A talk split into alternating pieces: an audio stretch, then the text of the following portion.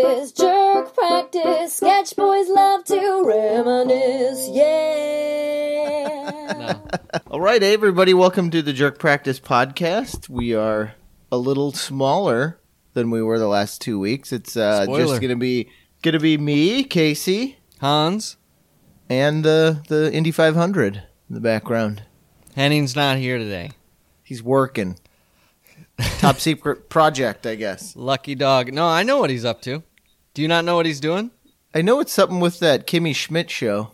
I don't know what.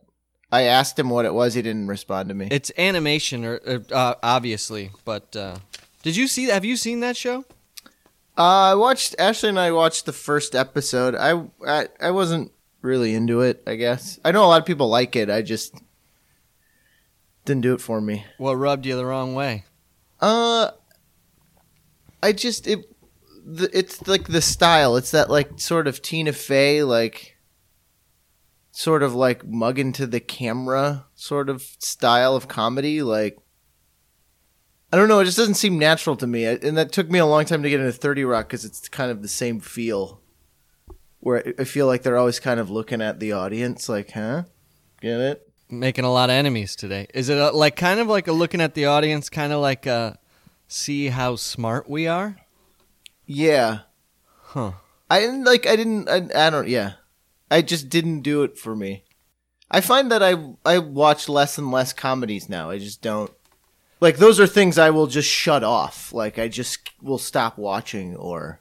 Yeah. Uh, what's the last? Uh, what, we can go back to TV. What's the last good comedy movie you saw or film? comedy movie?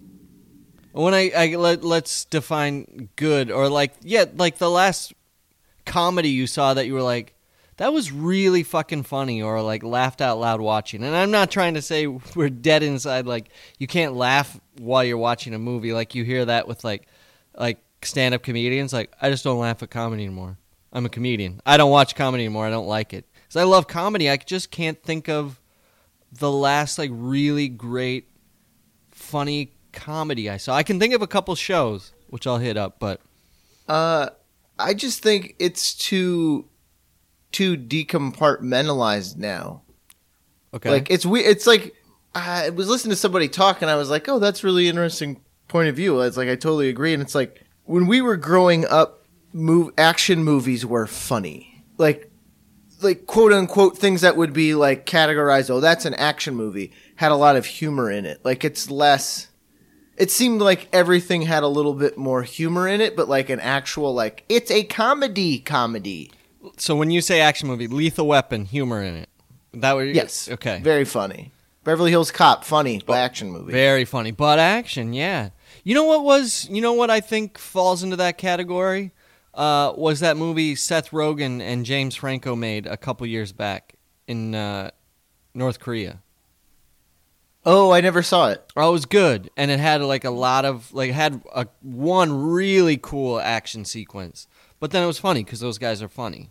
So I, I would Yeah. put that in that. They they kind of hit that category, and they would say the same. That I think I heard him actually talk about it before that movie came out. That that was his goal with Pineapple Express. Now, Yeah. Pineapple Express didn't do it for me, other than No. a couple of uh, really funny character choices and, and really funny gags. But they did have Yeah. like a cool car chase and a couple of cool action sequences, so I can see how he was trying to take that, bring No, that I back think a I little th- bit. I think Pineapple Express was it's a fun movie, but it's definitely not it didn't do it for me either, but I just think it's part of the culture. Like there's a culture cultural difference. Like I'm not huge into the weed culture or the like West Coast cult like and there's a lot of that is dependent on like hey man, you know how this is. Yeah, yeah, yeah. and I was yeah. like, I don't, I don't. It just doesn't hit those buttons for me.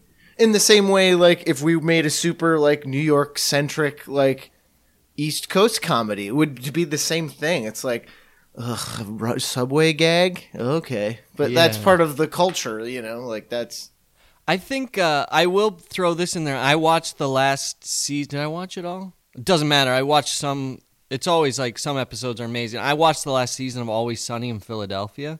That shit was funny. And I think it's That- what you're talking about. Like, it's not that weed culture, but it is that, like, it's scumbag culture. I can relate It to is, yeah. scumbag culture in such an amazing way that it just Yeah. kills me. And, and of course, it's that style of, I mean, Pineapple Express is absurd, but I think if you were to go through it Not punch by punch, you could justify all actions in reality. Uh, Always Sunny is almost like Looney Tunes. Yes, which I like. That's what I like about it is that it leans so into it, it becomes absurd. And those are the types of comedies I like, like stuff like you know, like Step Brothers. Oh yeah, all right, yeah. Just like it's absurd. You know, it's 40-year-old men that still live at home. Do you remember we saw Step Brothers together? I think uh, I know we saw it in a theater, uh, but I think we saw it in Times Square, and we were Yes. we were hustling so hard to drink shots of tequila and margaritas at whatever scumbag places in Times Square, like Yeah, it was like a Chevy's. chili. Yeah, it was a Chevy's, yeah. So we were sucking them down, so we waited last minute to get our tickets, and we ended up sitting in the absolute front row. So right as like my drunk like hit me, I had to crane Yeah. my neck and have like this. I just remember Yes. feeling so sick watching that, and I actually didn't like it very much at when we left, but it was because of the experience. Because when I saw it later, I think that is a Yeah. really good example of a good contemporary comedy. Well, and also it doesn't help that we were surrounded by a bunch of fucking meathead dudes from like Spanish Harlem that literally were just like, "That ain't funny, yo. Oh yeah, That ain't funny." And like we're just anytime people were laughing, like they were like commenting on it, oh yeah. and it was like you're heckling a movie. Like you're not. then There's you're gonna get no response. Will Ferrell's not gonna like talk to you in person, and like I saw a movie going to the. If we go to the trope of uh, this was almost Cape Fear esque movie theater distraction, and you know what when I start, I I don't know why I even saw this movie. I was talking to somebody last night. Like I unfor- I used to go see movies alone all the time. I love it. Yeah, I still do. I think the last movie I saw alone might have been Captain America: uh, Winter Soldier yeah, or Fury. I don't know which came out earlier. Fury was great. Yeah. Did you see Fury? Fury. Yeah, yeah. I It was a- thought Fury it was, was a good great. flick. Speaking of good performance by Shia LaBeouf, if if you want to go to Astoria right now, he's got an art project and he's been standing Oh, there in the same clothes for two and a half weeks. It's just a camera that says, um, "We will not be defeat." Uh, it's a it's a streaming live camera. You can go online, and Uh-huh. I'll, I'll have to put it on our Facebook page or our Tumblr. Uh, I think it's "We Will Not Be Defeated," and you can go just check out the stream, and people just go stand in front of it and like say their views.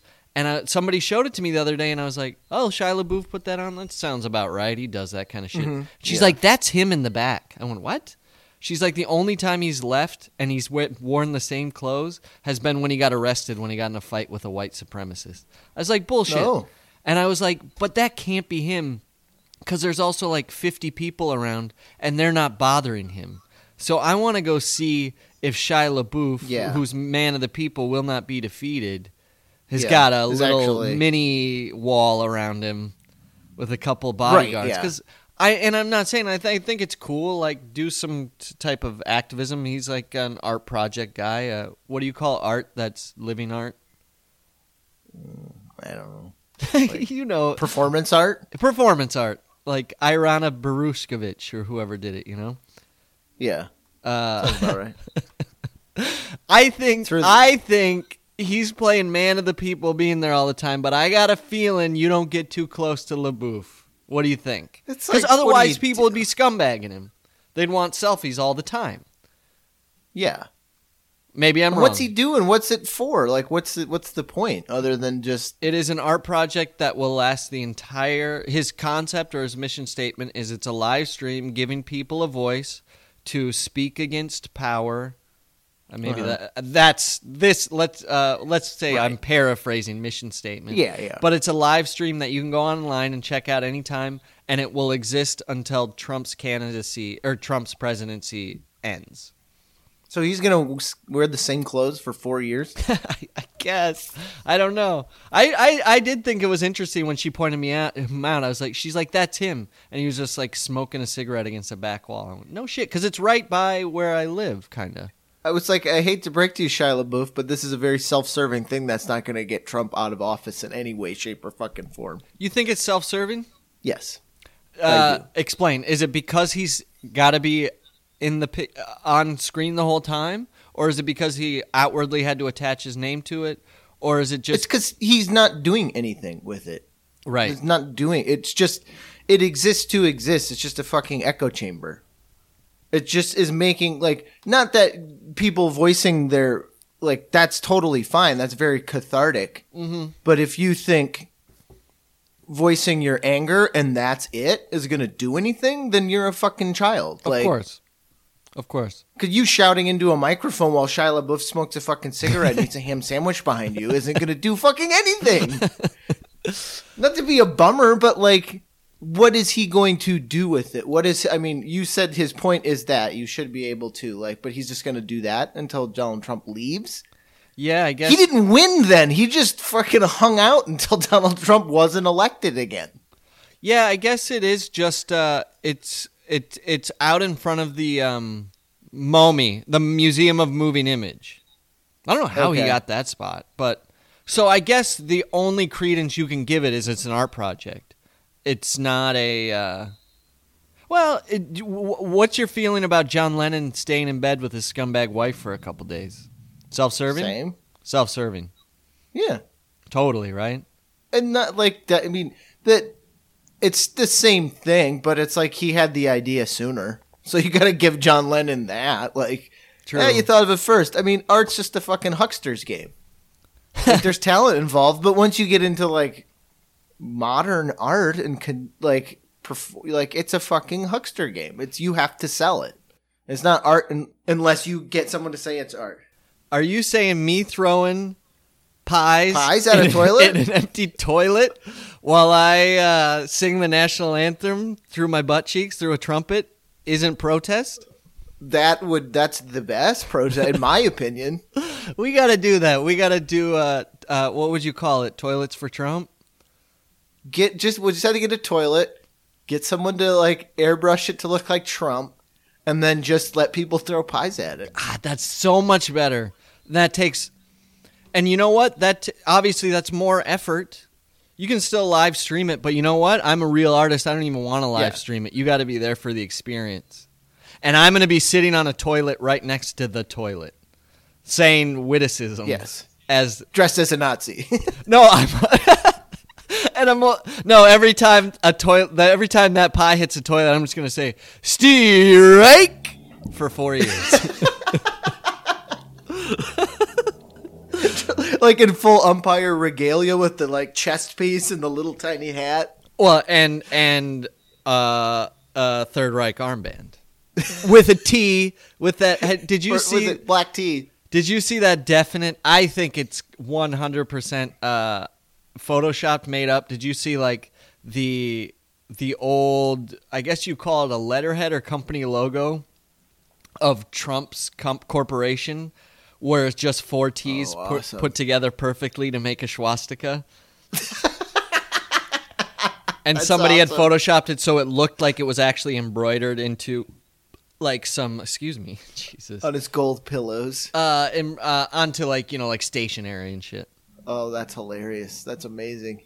we're not supposed to i told i i really just don't uh i tried to make a list of shit because you just can't get away from and, and as you should it's like a new president you just really can't get away from it i'm just like i don't know what to lampoon but already just talking about we can toilet toilets and pies that's all i yeah, got right there you go. because weird, weird, weird, weird shit is going on that I don't know how to comment on because I don't know exact. I just know the broad strokes, and the broad strokes seem very uh, dictatorial. I don't know. I don't know another word. No, and it's like I, I read an, an interesting article, and I was like, "Oh yeah, it's kind of," but that's just classic politicking because that happened in Ohio. It's like John Kasich, like the uh, legisla- legislators in Ohio, did this crazy uh, abortion ban. Not not a ban, but they the window for it was so it was like t- 12 weeks, I think. Mhm. Like you can't get an abortion till after 12 weeks and uh, people went crazy because also you that like 12 weeks would be the moment when you're like, "Oh fuck, I'm pregnant." Yeah.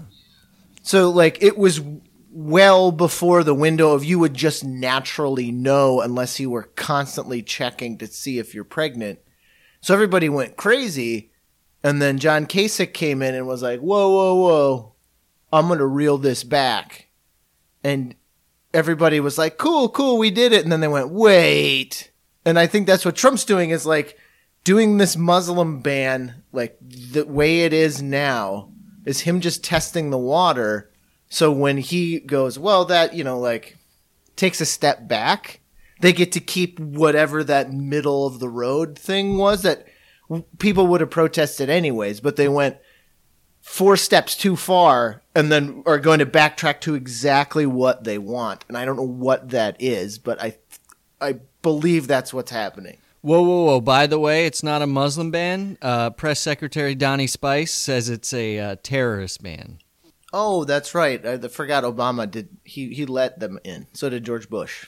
What? Like, fuck, fuck. See, He's, they're just fucking chucking and jiving, man. They're just moving. Mm, I mean, it is hit. classic. The way you explain it is it, it's a pretty reasonable explanation because that's just classic uh, uh, negotiating. You you put your number high, so then they lowball you, and then you meet in the middle. Like I'm having you, I'm still looking for work, and a lot Mm-hmm. of places.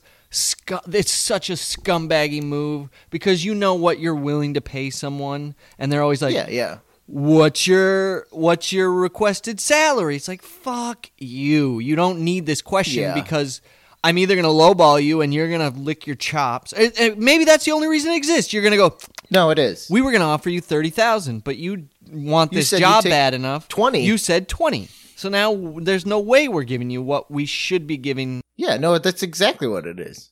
So i hi $100000 everyone i answer no no calls back yet I had to do no, I had to do that moving here. Like all of the fucking job applications, like ask you what it is, and you know, like I don't know what the average rate is, so I just started writing average rate of pay. yeah that's i just put you know, like I'm not gonna highball you, so you can be like, oh, he's from fucking New York. Yeah, that's what he thinks.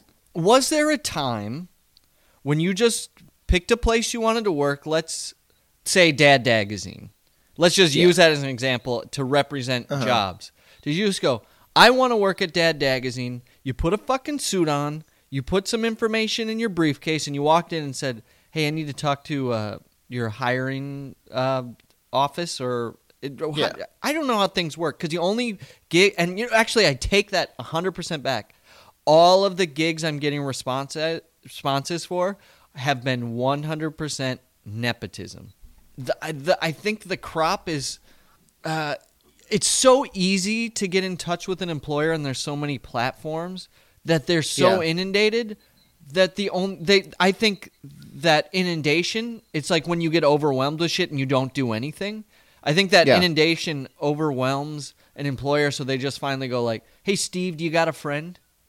No, it is. It's just a. It's just a, another stopgap preventing like a lunatic. Like, I don't want to take the time to do a fucking thirty interviews, but if my friend has knows two people, done. You're already vetted at least to a certain point. Like someone Right. can vouch for you. Oh man, I do have a. I got a really. Oh, I got two. I got two, and maybe we can talk about one today. I don't know if you're. I don't know if the wound has healed. Did you get my email? Oh yes, I did. Yeah, I forgot all about it until I saw it. and I was like, "Are Hans and Henning gonna get an apartment?" I was like, "What?" And I looked at it. Was like, "Oh fuck! I forgot about the deaf German."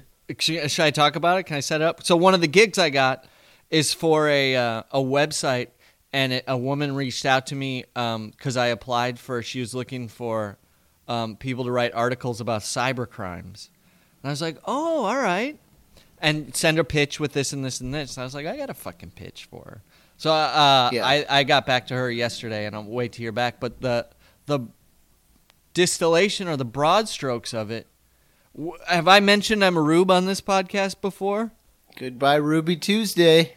Well, I like I got goosebumps when I realized when I so I got for- yeah. real rubed. Like like Simpsons, how you doing? Uh missed what, what's uh what's the what's the guy's name Kelsey Grammer plays? Oh yeah, Mr. Terwilliger. Mr. Terwilliger. I uh Sideshow Bob. Um wow, that was see, I'm just a dumbass. But uh Ooh, are you glad you don't have to hear that anymore, by the way? Uh, glad that 70s shows quoters are, are gone for the time being. Oh being. God! No, it's funny you bring that. Not to take you away from the story, but uh, from that '70s show, like it is back because uh, the Independent Film Channel and MTV are just for old people. Oh, like we have a TV at the bar I work at, and they it's either AMC, MTV, IFC. MTV and IFC play literally, I shit you not, six hour blocks each of that '70s show. MTV does? MTV, six fucking hours of MTV. Can you fucking imagine? And this is like at night. So MTV became the Nickelodeon, and now they have a Nick at MTV's Night. just Nick at night Oh my god, for for us and people about five or six years older than us.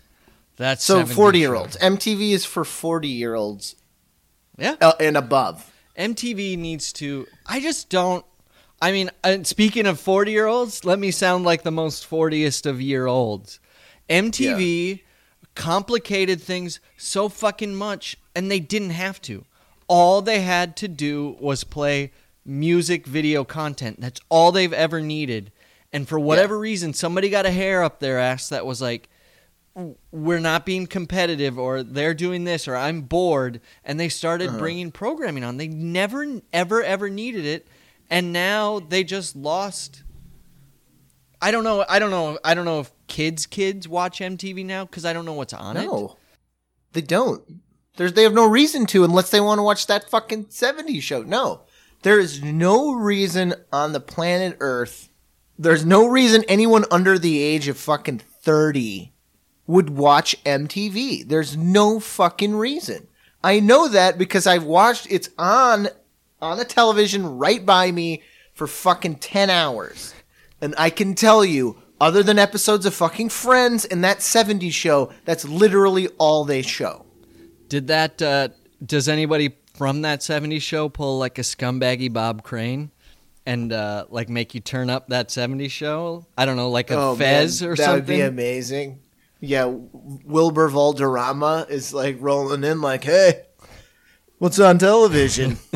Out of here, you louse!" Is that an acceptable character now? Could you pull that one off? Fez? I don't think so. Like rewatched it, I was like, "It's a little touch and go."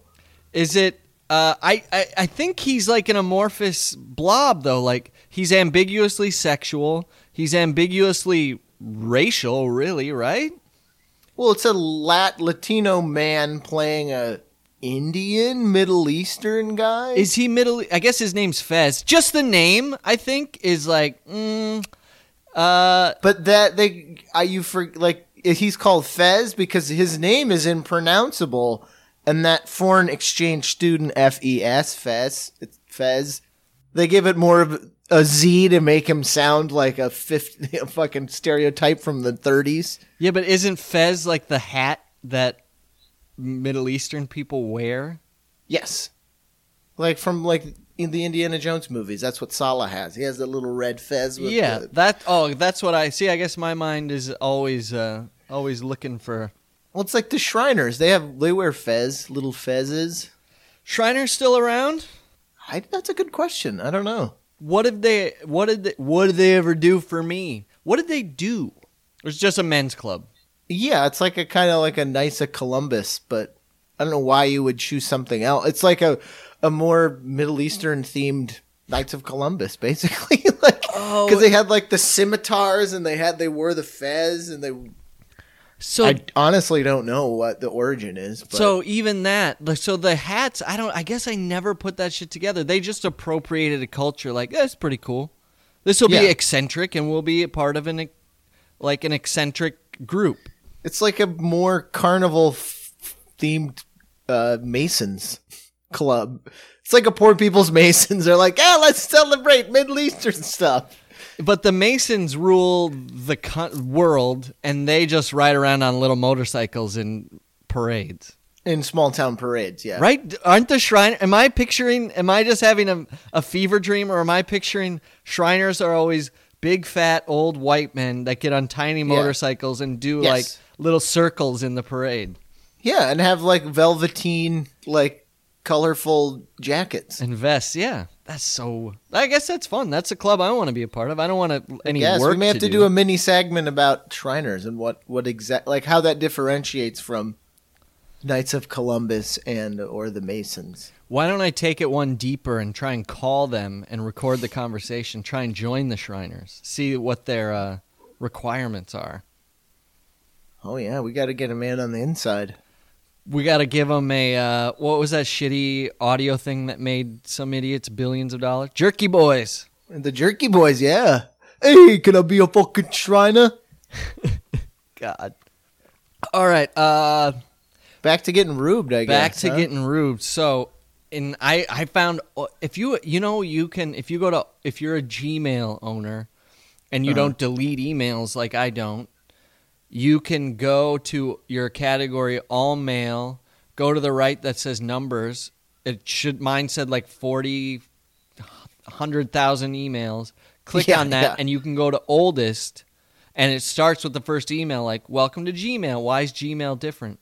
So I scrolled. Yeah. I was like, "Oh my god, I'm gonna find it." I scrolled through it and found an email from a Miss Corrine Schultz. Yep, already. Listen to that. That's a villain's name. Yeah.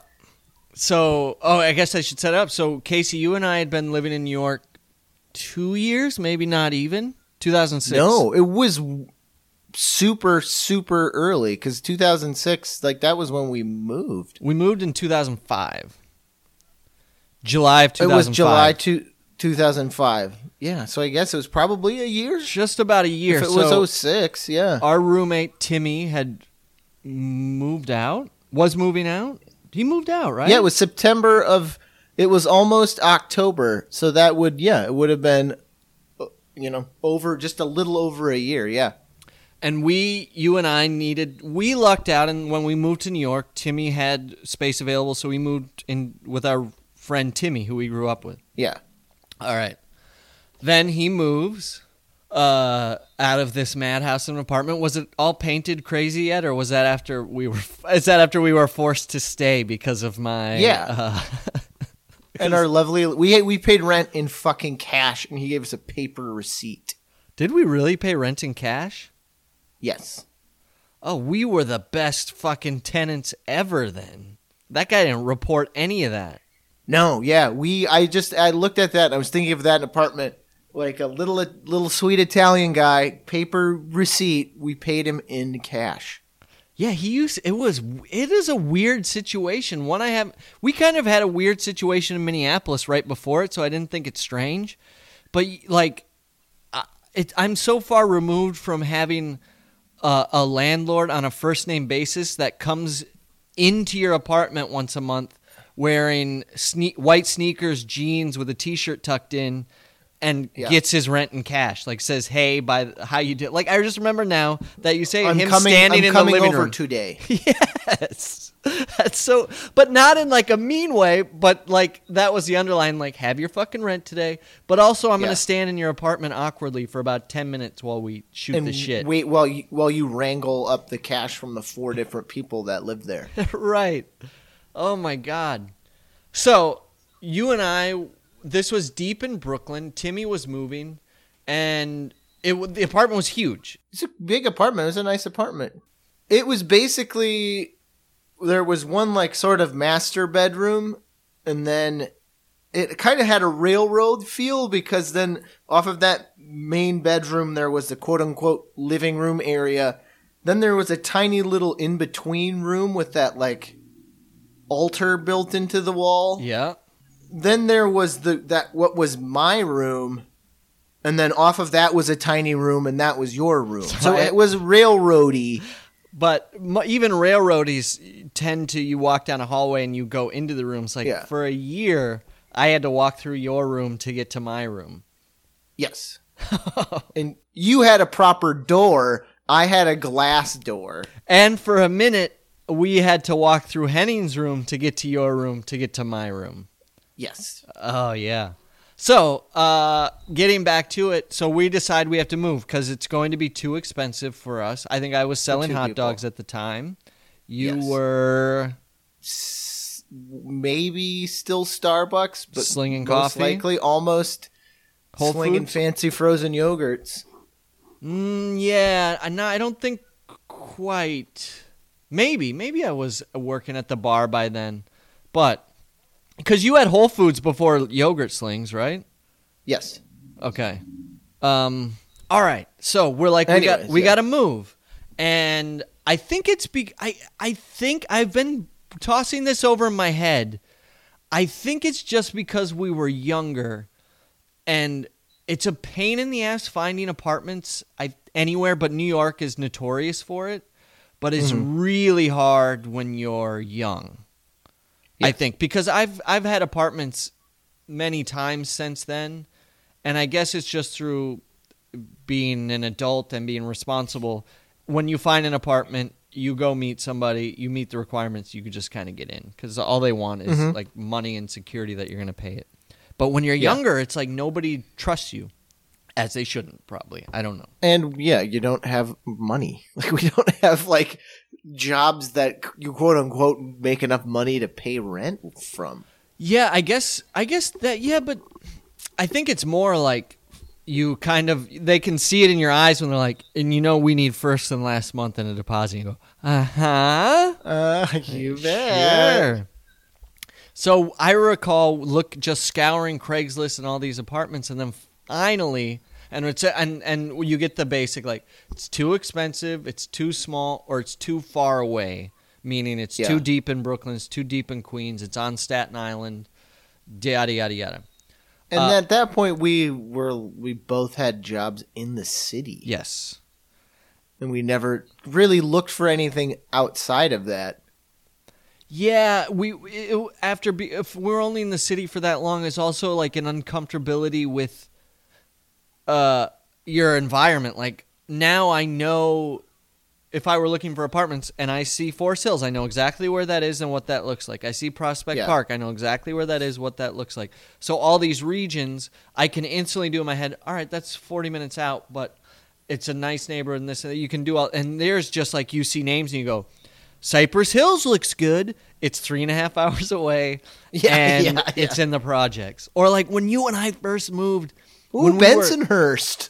when we were first looking at apartments, we were we had determined we were moving to New York, but it was not like the option to live with Timmy wasn't there yet. So you and I were just No, looking at yeah. apartments. And I do remember like we found in one apartment that we're like we can afford it. Keep in mind we're coming from Minneapolis and we were paying what were we paying at that last place uh Fuck, two two seventy five a month. And I and the only thing the only uh, caveat was I had to live in a, a three season porch. Yeah, which was fine. and I think your rent was less because of it. I think I had to pay two twenty. But how how amazing is that? We had an entire floor, laundry in the building, uh, a, a li- the weirdest backyard ever, which was just a dirt patch. It But just yeah, it was just a sw- it was swamp. Like it was mosquito. Like in the summer, you couldn't go in the back because you physically couldn't stand the amount of fucking bugs. Mhm. Like it's like Temple of Doom esque levels of bugs. You just physically cannot stand it. you couldn't be back there for more than like five seconds, and you're just like I can't. Ah, ah, ah. You can just feel them like devouring you. and there were the ba- the basement was where the laundry was was a legitimate nightmare. Like bats. There were bats and like horror movie cobwebs, and it was like a murder. It was like where murders happen. And we converted the very, very back room, which if you could make it that far, you you went through like a May. You went through basically uh, the Last Crusade uh, tests. Um, that was even creepier because you just walk into a room with like creepy costumes and women's Clown clothing. wigs and like dirty women's. Cl- yeah. Had we just taken a camera and without context just did a pan from the room, that's opening to fucking seven. Yeah, Like, that's what it looked sure. like. Um, and I, the other thing I was thinking about that recently is uh, that was the basement. So that we had the top level of this house. The main floor was another just level that two people rented. Like it wasn't broken up into u- units. It was just top floor, bottom floor, Bottom and then floor, the yeah. basement. And as I recall, anyone could just like from around the back. Like there was no lock on like a basement door or anything. Like anyone could have just walked into our basement and just w- laid in wait. Am I? Am No, I, true, yeah. It was not because there they had like back steps. The way you lived in that that porch up front, that three season porch, Mm-hmm. it was like that in the back, but it was rickety uh, stairs, and then there was a door on the ground floor that led to the backyard. That you know was like a piece of rotten wood with a crappy latch on it. Like easily you could just break it open and then shut it, and you wouldn't know the difference, and then go down into the the fucking murder room. Yeah, like uh, we had a, a But that's the thing. I don't think no one could have stood like mentally. Like I don't care if you're like a fucking serial killer slasher to lie in wait down there. I think would break you. I don't think Richard Ramirez, the Night Stalker, could stand it down there. I guess yeah, especially There are fucking bats and spiders the size of a fucking baseball. and we always went downstairs. I were there lights? You know, like there's like two bare bulbs, you know, hanging by a like. I think there was that. We always went down like in tandem, hit the bulb. Yes. So if you're like a stalker, can you imagine sitting down there in the dark? And when that's dark, I remember taking a photo down there, and you know how you can like open up the what is it? Is it aperture or shutter? Aperture. Aperture, yeah. aperture you just take a photo and just open it was so dark down there that i just put my camera down there like an slr single lens reflex. And Yeah, uh, i still cameras baby with a big dick big dick rick. Uh, eh, they gotta talk about him. Um, so I, I took the you know you can just open the aperture completely and if it's pitch black eventually the light i left it down there for like an it took an hour and a half to get enough light Oh, to even make an impression on the film. yes and i didn't know what i'd get and i developed it and it was i i, I gave it i made a print of it and i gave it out as a gift i wonder if i can have them take a picture because it's horrifying too because it the, enough light eventually got in and you just see this haunting image Spirits. of a water like a water heater but a water Oh, heater yeah, from yeah. 1892 it's really creepy so can you imagine having to lay in wait in complete blackness down there No, we did have to go down in tandem because there was that one time. I think we were both doing laundry, but it was like I was taking mine out of the dryer, and you were, you know, like we were, you know, like riffing and doing comedy stuff. When we walked down, and we're in the, you know, I'm getting my shit into a basket, and you're putting yours in the dryer, and then we just hear like. we all stop and like, what the fuck? And turn and is like, we're like, what the fuck? And we look, and on top of this like old rusty pipe is this bat, like cute little bat, and he's like struggling because he's so like swaddled in spider webs. Oh, god it's, but it's like the most macabre adorable like if we could have taken a picture it'd be on a fucking hot topic shirt. Because Right. it's just like he's the bat sleeping in his cobweb blanket. And we were both like oh. And honestly the moment we both looked and went oh i just went ha! And just like out of the fucking like cobwebs draped off it like just beelined. And we were probably about shoulder to shoulder, and the thing like a fucking field goal just went. like I remember it like like whipping by my ear, and then we both just like hit the ground like. I do recall for a while after that though, like it it knew like I think it's because our reaction was like, well, I got these. It's like we got punked in prison because from then on, Yeah. as soon as you went downstairs, it would buzz you. Yeah, Fucking but it makes sense. There were bats. Now that I just told the story, it was like there are that many fucking bugs in the backyard. Of course, we had bats. Like oh yeah, that's what they eat, right? so, like old dirtbag bug house. Like of course we had bats. It's like we're fucking Beetlejuice's roommates. Yeah, we'd probably have malaria if we didn't have bats. Oh yeah, fucking yellow fever. Did we talk about? We also. Uh, uh, oh, that makes me uh, r- think of the time like if you're down there in the darkness. So when I was working at the bar, one time I had to go in early, early morning. This is when I was drinking heavily. I had to go in for some reason at like five in the morning because our boss had made some shitty appointment that he would never make, and I lived down the street. So I had to go in there at five in the morning to let like a maintenance guy in. God, what was it? Why would I have to be there so early? But I had to be there really early, and I was probably still drunk from the night before. I know I was probably. I was still drunk from the night before, but I made it in at five. Probably a little randy, but I was like lazy, Yeah. like tired, drunk. And I remember just sitting there in the dark waiting for this guy who never showed up. And so as soon as I got there, and then I got a message from our boss at like an hour later, no, like half an hour after I'd been there, that this guy's not showing up. I was like, "Well, I'm up. It's 5:30 in the morning. I hadn't even bothered to put the lights on. I'm just gonna start drinking in this dark bar."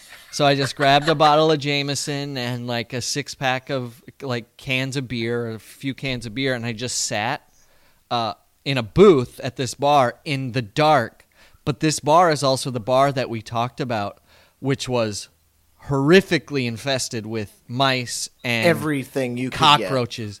And I just sat there in the dark. I didn't bother to turn on lights, and I just s- started drinking whiskey. I was like, nobody's gonna be here till ten o'clock. I'm just gonna sit here, like in. Uh, the wife's asleep at home. I'm just gonna drink because I'm a I'm a drinker. uh, and I just it, it, it's like an image that comes up to me now that I'm sober. That's just like it's it's the image and it's and it's okay. Like I'm I'm cool with it. It's the image of alcoholism. This should be in an ad because Yeah, this should be. it's just me in a dark bar alone. And and they should also cut to what I see because I literally just see the entire bar moving.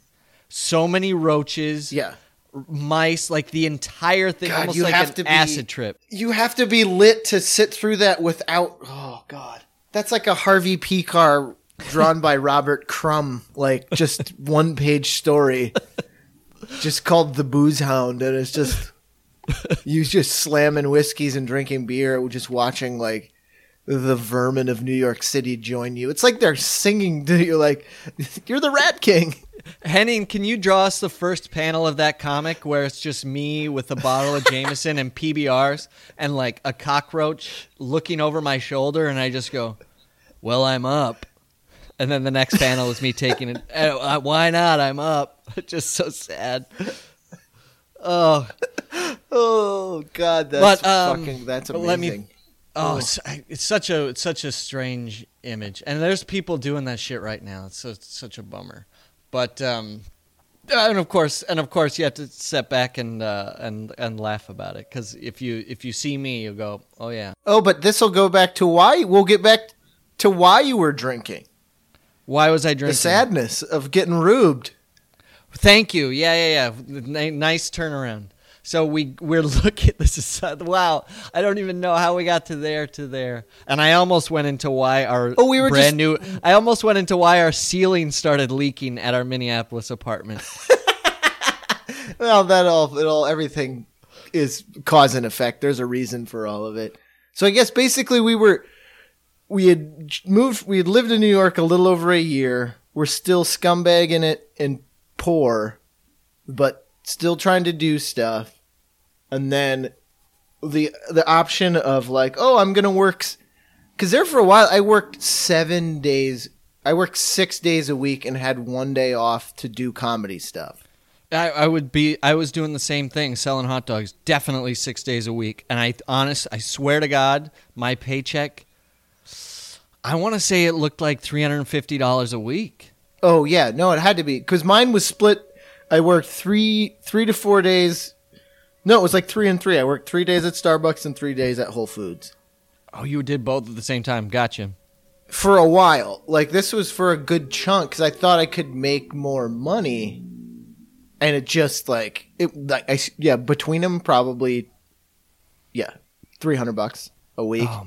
After that, so Um, that, that's the mindset we're in. Is like our, our roommate. We were already paying more than we probably should have been paying. We're, we're comfortable paying. yeah, because we had a little money Um, saved up, so that was dwindling quickly.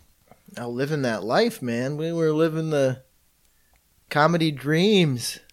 I, I, one thing about looking at those emails, I see a lot of our emails back and forth, and I'm like, yeah, we were making three hundred fifty dollars a week, working six days a week, and yet we were really active doing comedy, like really active. I'm amazed. If only I had that fucking energy now. Um, was the only thing that kept us from the fucking bottom of the bottle with the noose on the end. Like that was the only thing that kept me going mentally well, I think was that we would work and then go to a show. Work and like try to get on a show. Like we were in the thick of it, which is revitalizing, which keeps you going. Like You said man. you said to me one time. This is so after eventually down the road, I got uh, I started making really good money as a bartender, and then my Yeah, and because of that, my drinking really really exacerbated. Exacerbated. It took it went into an uptick, or maybe I'm making that up. But I was drinking a lot, but I was making a lot of money. But my drinking had um, eclipsed like the amount of work I was doing comedy wise. And I remember I was I think you had to carry me home one time and the next day you were like, What the fuck are you doing? I was like I was like, What? Like uh, I remember just saying like so and so, you and I know who he is, he's a bartender. Uh, he drinks all the time and he's like the happiest guy ever. You're like, but he has no creative ambitions.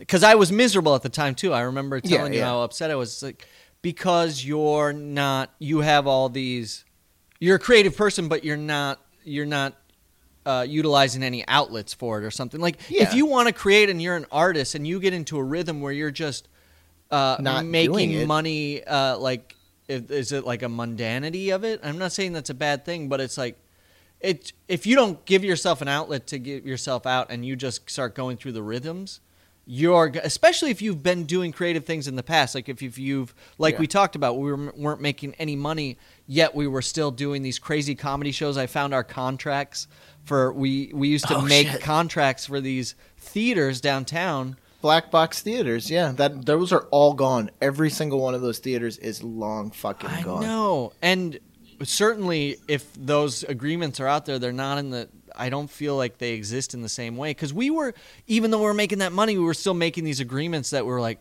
we're gonna fucking have to figure it out in a month because we owe them a check in a month, and we just signed a four month deal to do I these shows. we're, we'll get into this the fucking reason why we're rubes, but there's a reason we got those contracts is because we're actually honest. Like we met these people. I'm sure they had no fucking reason to let us use the theater, but we were we had our shit together. We pitched them and like proposals, yeah. Wow, and they yeah. said, "Sure, we'll give it a fucking shot." Like, there's no reason why we should do it for you, but I mean, we were honest and we showed up and we were prepared and Yeah, I think that's a big part. Is just like is, is Woody Allen the one who's credited? Like uh, ninety nine percent of life is just showing up. yeah, It is true. That's what I'm thinking about with like jobs. Like, do I just fucking um, Willy Loman it and put on a coat and tie? Is Willy Loman the guy who's like, oh come on, like who Gil is based on? uh, no, Loman is uh, uh, Death of a Salesman. Who? Oh, uh, Gil is based on uh, Uh, Glengarry Glen Ross. yeah, yeah, I forget the guy's name in that, but yeah, Yeah, I want to go back to a handshaking lifestyle. Getting back to the point. So we're looking for an apartment. Yeah. We're struggling. Nobody's getting back to us. We're starting to panic because, as you know, when you're looking for apartments, uh, you know, you have a certain time by the end of the month. We had a certain time before we had to tell this landlord we want to stay at this apartment or not. Yeah. Yeah. Uh, old Jeansy, Italian in jeans. Um, That's a great name for a painting. Italian in jeans. uh, yeah, and it has to be like, uh, like, well, uh, I was gonna say like one of those famous like Leonardo da Vinci like finger touching God, but just in a Oh, nice sure. pair Or one of those like old Baroque, like, like, and they were all like Italians just standing with the ornate background, but it's just a a middle aged Italian man in like dad jeans. exactly tuck shirt. Gotta be a tuck t-shirt. He's holding an apple, a very ripe apple. Um, so eventually, I get in touch uh, with. Uh, I find on Rent.com. I find an apartment, and looking back on it, I it's clearly, clearly, clearly too good to be true. Or maybe it's the second. So I reach out. It's a two. It says two bedroom. I don't have it in front of me, but I think I do. Oh, I got it. I'll get it. It's right here. I got it. Uh, yeah. What is it? The subject is two bedroom apartment, Manhattan, Thirty Fourth Street and 9th Avenue. okay. Prime time, baby. Heart of it all. All right. So all right, that's not bad. Does it have a price on it?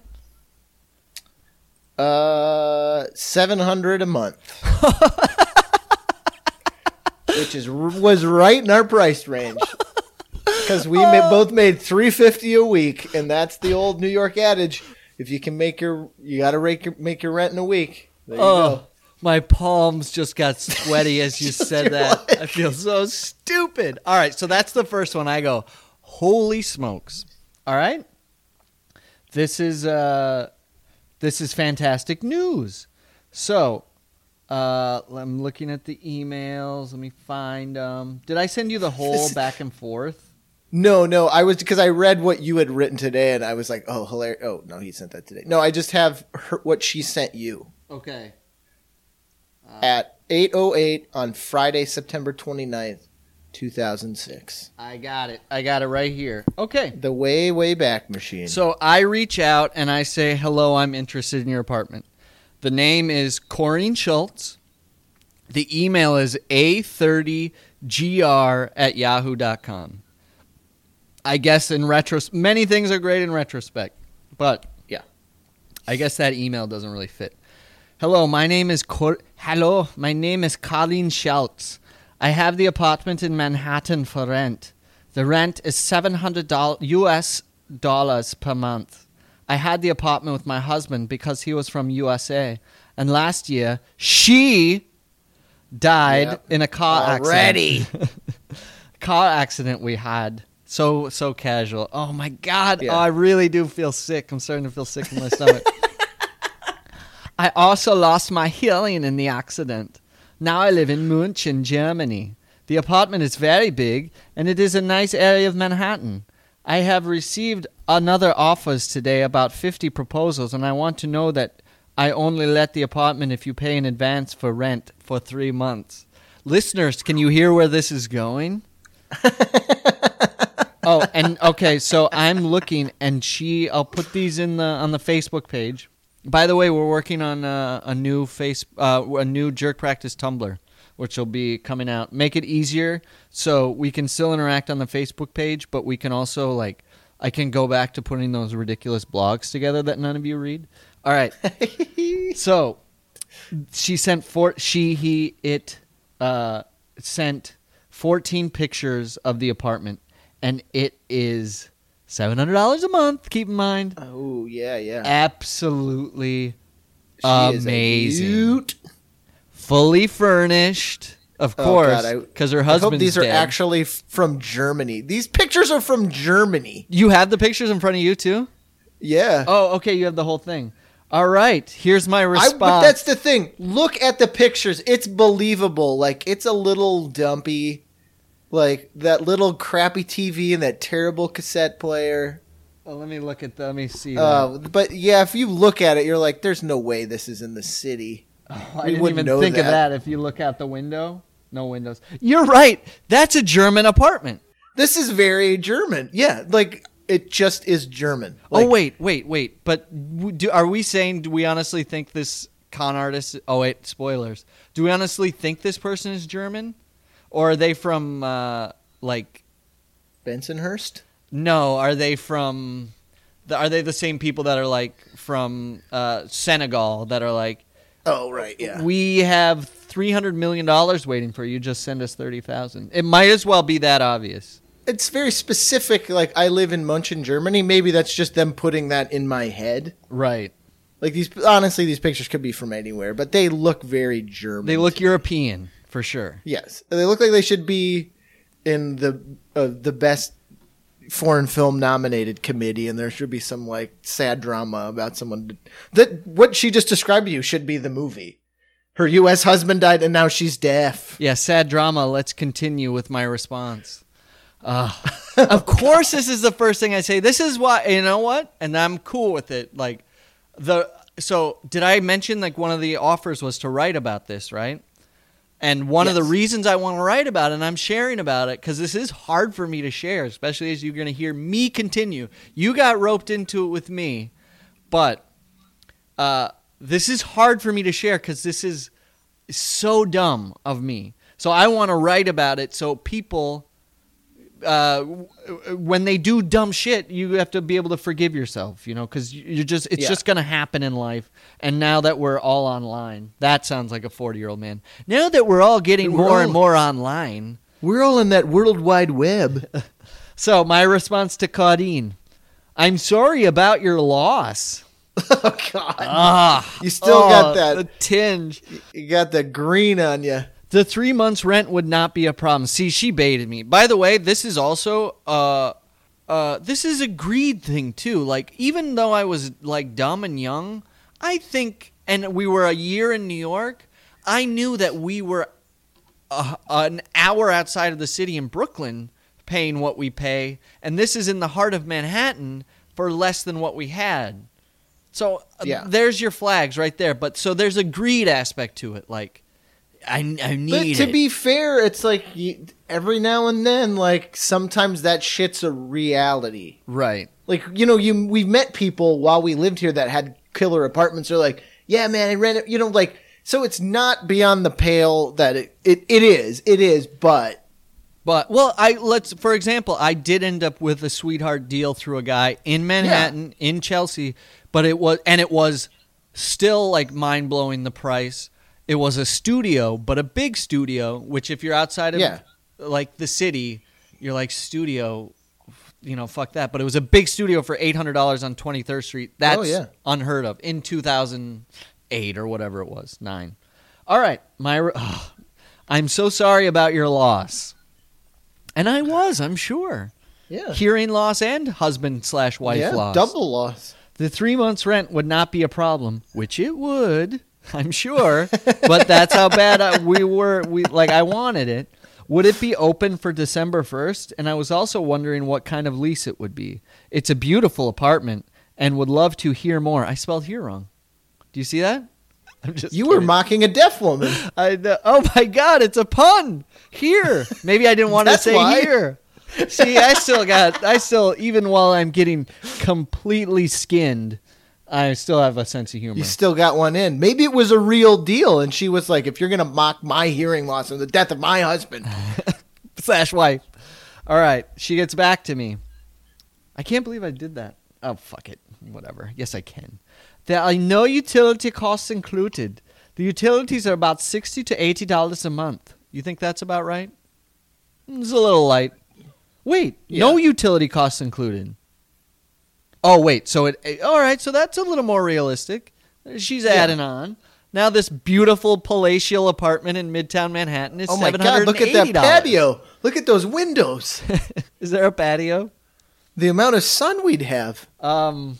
All right. Uh, the apartment has three rooms, two bedrooms, and living room. The apartment is very beautiful. It has beautiful furniture. The apartment was designed European style. It is lovely. Oh my God. They're justifying in case we're smart enough, which I'm not. Uh, Why it looks so? She's like they New might. These even they're like, do we have the? Are, did we bait these fucking idiots? They, they, there- there's no way they're not going to get past the European style pictures. Anyways, uh, let's see. Yeah, Uh, that's not an American. That's not an American sized television. I'm telling you. What uh, does the does it say Das Zenith? Um, the apartment was designed European style. It is lovely. If you wish the furniture, you can keep it, or if you have your own furniture, I will find a storage for mine. Mm, oh boy! Oh boy! Oh boy! well, there's a scuzzy futon in there. Like, eh. Oh yeah, there is. A, I told you that I lost. I think here's where like the flag should have went way fucking up. I told you that I lost my hearing, and since then I have to go to hospital every week, and I have little time to spend in USA because of that. I don't know. Hearing hospital once a week, maybe. it's fresh. If it's fresh, a fresh loss. Uh, no pun intended. Pun intended. I rent the apartment for unlimited time, minimum one year contract. I am in München, Germany, as I have told you. The key of the apartment is here with me. Oh, God. Due to the fact that it is big distance between USA and Germany, we can use an escrow service to make the transaction. You will have to deposit the funds to the rent.com service. As I have told you, I have received many offers, so it is hard for me to decide to wish to use escrow ser- rent.com service. I don't want to make a trip for nothing and not to find you there and lose time. I also putting it on the victim now. yeah, oh yeah. I also don't want to lose your time either. Here are the steps to work this fast. All right, let's see. I haven't even, by the way, this is fresh on me because I felt, again, I'll, I keep iterating the emotions this brings up. I haven't even read the whole thing. you will reply to me with your full name, all caps, and address. I will set up the transaction to rent.com service. You will have to make the deposit of three months' rent within 48 hours to the service. The will they they will hold the funds. They will confirm me about the deposit, and I will book a flight and establish the meeting with you to show you. This is like a kidnap ransom thing. Uh, um, I know it's like will- taken. I know. Uh, what's the famous line in Taken? God, I'm so slow. Uh, I will find you. I will give you a European style apartment, and it's eighty dollars utilities. um, you like the apartment, and we'll make the contract at a lawyer office. This is so much fucking work. God. Why? That's the thing. Like, knowing us back then, we would have bailed on. This is too much. Too many steps. How did we manage to do all of these steps correctly? That's why I want to put it out there when you're feeling panicked for something for work or for a place to live or something Give it a day. you you fucking jump into it cuz you're under the gun. Uh but but it's like and again like I I like make a living now and I don't work nearly I certainly don't work 6 days a week and I don't have Yeah. time for anything. Um uh, let's see, lawyer's office. After we make the contract, I will receive my money from the rent service. If you will not like the apartment, you will refle- receive full refund from the service. This way, it will also assure me that you have the money to pay me in advance. So, and also, I'm losing my German, and also that will not lose my time, and I will not make the trip for nothing. This will I. This way, I will also reserve the apartment for you and refuse other offers. Please reply with your full name and address, so I will start the transaction. All right. So, any red flags in there? What if this was just a like a, a complex murder, and then they realized how sad we were, and they were like, hmm. It could be, waste right? It could have easily been a murder.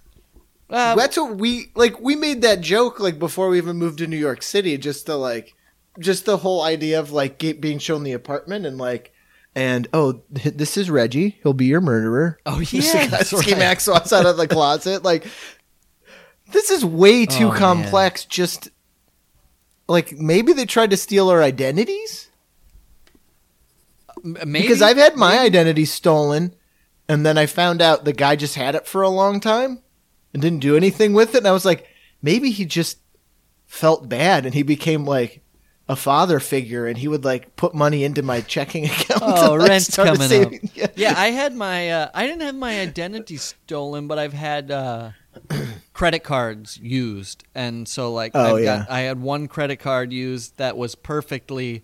I was like, did I? Was I drunk and did this? Like, charged like Mhm. five hundred dollars to an overseas Oh, sex fuck line, yeah. something. So, who calls it? Only dirty Europeans still call phone Sex, sex, lines? lines. They still exist. oh yeah, You can still. uh, I what did I? I had to type in something. Uh, I ty- did I type in www.hotmontana.com? I typed in have. something and it just came up like one of those classic old.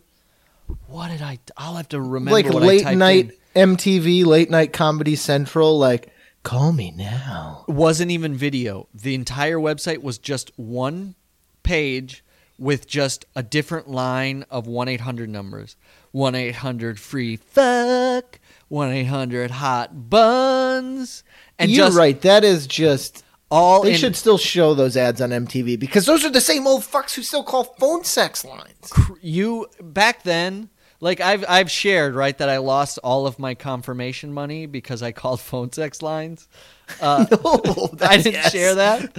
So when Just I one more for a stack of Ruby Tuesday, Ruby Again, Wednesday with hot. This is this isn't as ruby as just a 14 year old boy's hormones so strong that they Yeah. completely uh, overtook any common sense or logic. Yeah. I was just like, Because you had no way of getting a Playboy, no way of getting porno, unless you stole them from someone's dad. and I didn't even have the money. It just so happened that thank God my confirmation, I the money wasn't in hand. This is like my three oh. months rent. So I just said I I was watching probably Yeah. USA Up All Night. It said call phone sex this and this. So I called from our home phone, and just fucking called. I said whatever because the reason is is because you can call the one eight hundred version and they'll just be like, "Hey, sexy." Call the one nine hundred number if you want to have fun. Oh, and I've, I'd been toying with that for for for a while. Just like, wasn't doing all- it for you anymore. All I need is the one eight hundred and the little hello cowboy. That's all I need.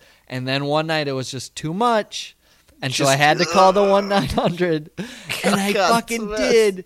And I called just from. Of course, that's going to show up, and it was like hundred and ninety dollars. And all I did was shit. call. I talked for about two minutes, and they'd be like, "Hey, are you eighteen, partner?" Yeah, of course. Of course I'm 18. And then I I How was big are your boobies? I don't think I, I didn't have the the nerves to like ask for anything, and I would just got scared and hung up. So it was like hundred and eighty dollars of me just calling dude. and hanging up. It's like- essentially, a five minute conversation, basically. the bill showed up on the exact day after my confirmation. like, confirmation. Sun- I was like, on I'm Sunday, living thing rich, baby. 180 bucks cash. My dad's like, "What is it, father?" But they Oh, even father? even that incident is just like Now I'm a man in the eyes of God. Whatever could you want? you're We're just- equals now. It's just the, all the circumstances were just too perfect to be Oh, like, fuck. That's "Go to your room, scumbag." No, no, no. Don't take that money. Just go to Yeah, your room well- and don't call 900 numbers. no, but Um, you're right. That USA Up All Night is the perfect, just hormone. Like gets your fucking preteen hormones brewing. Oh yeah, because the yeah. host is the busty, buxom, f- funny like host, Oh yeah. and the movies are like the old like 70s, 80s like titty movies, but they don't show them. but they get edited. close. Yeah, close enough. So you're like maybe. look at again. Just look on the side of that TV, looking around the corner for you can just turn in nipples. the TV like God. no, and then they show those phone sex things, and it's the same thing, and there's just no. USA also You got to take ha- a cold fucking shower. Silk Stalkings. Thank you. Yeah, they also on the weeknights they had so weekend I think was up all night, but weeknights starting at 10, 11, silk Yeah. stockings. Um, can't think of one, but La Femme Nikita. Oh yeah, yeah. Oh my God, Oh, it was just too much. All I needed to work me up for in the entire evening was the first two minute opening of Silk Stalkings, the intro Yeah. credits, because it was a Yeah. leg in a silk stocking. That's it. right? That's all it took. And they had one show that was about like beach bike cops. Yeah, like And I Pacific, remember seeing- Pacific Blue. Yeah, I remember seeing an episode with a woman washing a car in a white shirt with no bra on. So I watched that show just to see that scene again. And you never got it. No, never. I don't think it existed.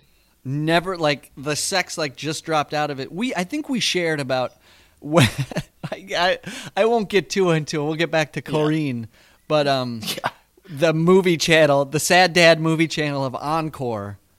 Oh, sad dad. Yeah. But Encore was a movie channel, so about once Yeah. every three nights, you got an actual like nipple or You got maybe- Corrine, Corrine Schultz in her apartment, like yes, seducing like a sad suicide survivor. You know, it's like an art art house movie that happens to have like a very average motherly looking lady who happens to take her old sad mom bra off, and you're like, this'll do. It'll do. forever. Um, remember that movie? It was a. It's actually I think like kind of a cult movie, and maybe James Caan is in it. Nah, but it's it's like a menage a trois, like wife swapping movie. It's called like Jack, Jill, Alice, and Don. it's just four names. Have you heard that? it sounds really familiar. Yeah, And something like that. It yeah. is rife with sex and tension because it's about these 60s hip business couples, a man and wife, two men and wives, who are like making arrangements to sleep with each other's wives and vice versa. Like they're all into it, but they're all nervous. Uh-huh. So I am watching this movie with like, like a- white knuckles and just like a tea kettle. You're just and it literally ends with like each couple getting in bed together with like a funny 60s like freeze frame like let's do and like credits and uh, it's still in my head Put your- now like look it's still in my head put your fist through the wall. yes uh i but i think we've talked about that so anyways um back to Corrine. My response to this clearly sketchy email. My name is Hans Karl Fry. Middle name. You tried to give. lean into. You tried to German dare. You tried to get on her side. My yeah, exactly. Oh God. My name. That's probably. I. I'm sure Tag. that was in my head. My like, name is Hans I'm Karl German. Freiwald. She's German. So there's a connect. I've got bad hearing. She's deaf with a has. I don't have a husband. Her husband's dead. Neither she. uh, my name is Hans Karl Freiwald, and my address is. Hey, do you remember our old address in Brooklyn? Uh, no.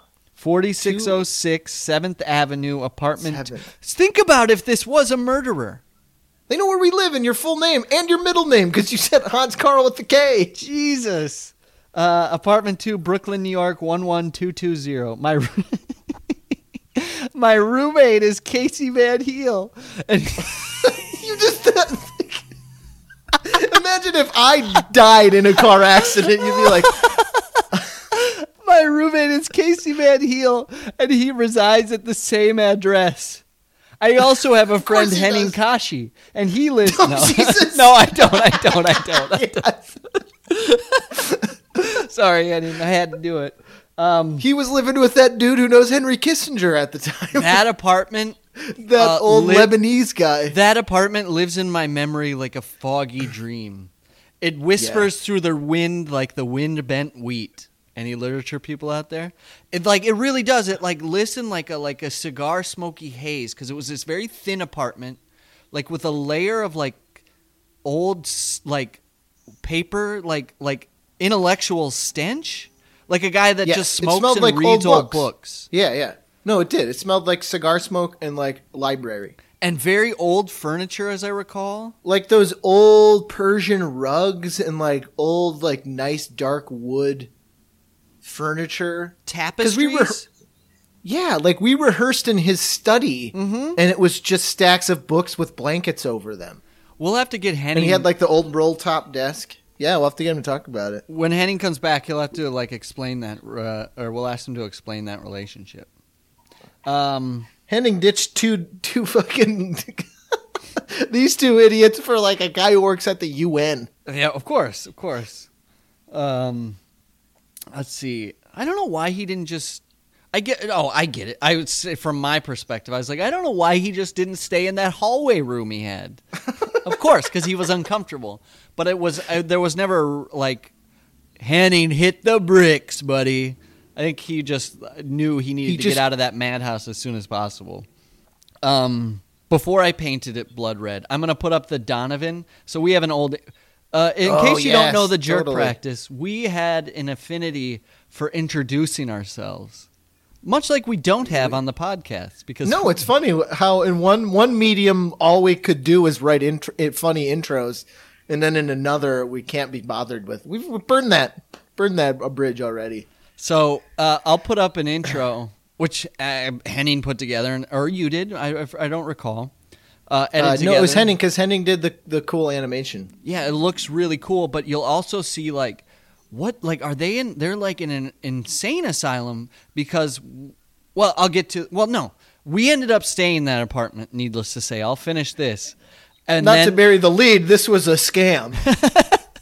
so we ended up quite uh, out of necessity having to stay in this apartment and then to make it like that was probably like a way of me like literally trying to paint over my feelings i was like we have to stay here now i'm gonna make it fresh and fun because i fucked up. So i'm going No, to paint the living though. room in you were like i was home alone and you came back i think. So i was like, it's like casey's gone. I'm gonna fucking make this apartment cool. So i painted the living room like bright bright red. But in an in, i think it was also out of lack of days i realized like oh you have to do multiple coats you're supposed to prime things so it was Yeah. just a very like almost brush strokey appearance of bright bright lobster red the room next to it bright Was bright blue. blue primary Yeah. color blue i think i the next room was just another color maybe brown Your your tiny room that you had for the longest time was brown because you then took that whole side of the apartment and I moved my stuff to the other side of the apartment. yeah it was actually quite comfortable even though we were forced to stay there once it was just two of us we had this huge apartment Because we used what used to be the old living room that we painted red. That was just like the parlor. yeah Like that's where we would hang out, write, and rehearse comedy. And then the other little Henning's room was just perfect size for it. We went into Target and bought a TV. Didn't we weren't even though like i think flat screens were in so we're like everybody's getting them flats so we got the biggest tv ever Boxiest, biggest boxiest tv that we uh, i think we yeah we managed to lug home but i think we got it for like super cheap Yeah. it's a big old tv but then we put it in the uh, alcove which i now yeah. think was like an altar probably for like a For- very yeah. catholic family or a, like a Yeah, no. buddhist family or something No, because there was that little inset thing in the wall that was a little like it had been painted over countless times, but it was like a little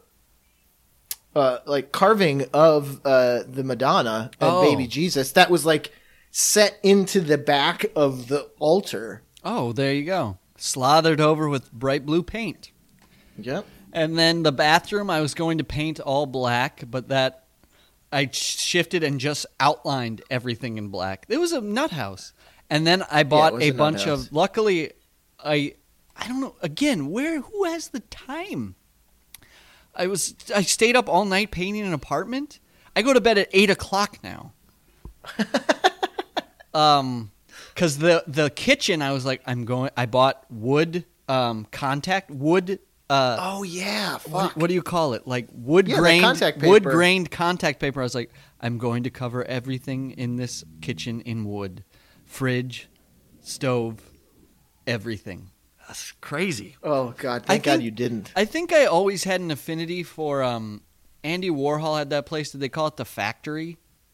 Yeah. And he was an artist with uh, one. He was an artist, so that should have stopped me right. He was an artist, but ha- artist. What'd you say? Art is hucksterism. Oh, he totally is a huckster. Yeah. He's the best. He's one of the best. So, but like, Not to take anything away from his talent and his style, but by the end, he was just fucking. You were just buying to say he Corrine Schultz people. yes, he's the original. You were just buying it to say you got schemed. You got scammed by Andy Warhol. uh, Andy Warhol, the original Corrine Schultz. Title of the episode. Let's make it as esoteric as possible. But he used to like the factory was a place he had in Manhattan. I want to say like far west side. No, Lower East Side. No, no, it, it's you know that corner that the pet store just north of uh, Union Square. yeah. Like Oh, there's that yeah. Barnes and Noble, and next to it's like a PetSmart. That's where the factory was. in like that, whole PetSmart. that whole PetSmart. yeah, that whole corner building. So when I was in high school, I was infatuated because there was like a uh, not a documentary, but like a little short I saw on Andy Warhol, and it was at the factory, and he was like, "Well, today we just decided to cover everything in the factory in tin foil." So I was just like, "What?" And they showed around the factory, and that's all they did that day is just covered everything in tin foil. So they Man, just that's so much. If you had a head full of acid, that's so much more fun. It is, but but yeah, of course, that's how they spent their day. Andy Warhol had unlimited funds for everybody to party while they did that, and then at night they all took mushrooms and drank and had sex with each other. That's a lot more fun than you and I going mad in a red room. Literally, no pun intended, red room as we like try and come Yeah. up with sketches. Oh, It's uh. almost as insane. I bet if we looked at the stuff we wrote at that time, it would probably have a an aggressive, like maybe harder edge because of the red room. In the way when we both lived in Minneapolis and you worked at the sex shop, oh yeah.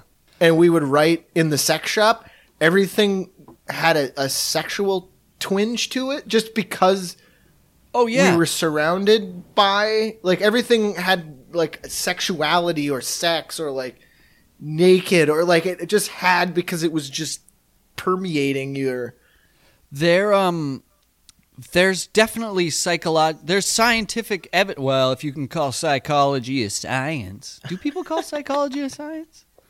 Uh, Psychiatry, I guess they call it, but that's bullshit because the brain is changing. A plus, baby. Um, that's how you get through a quiz. Plasticity, maybe.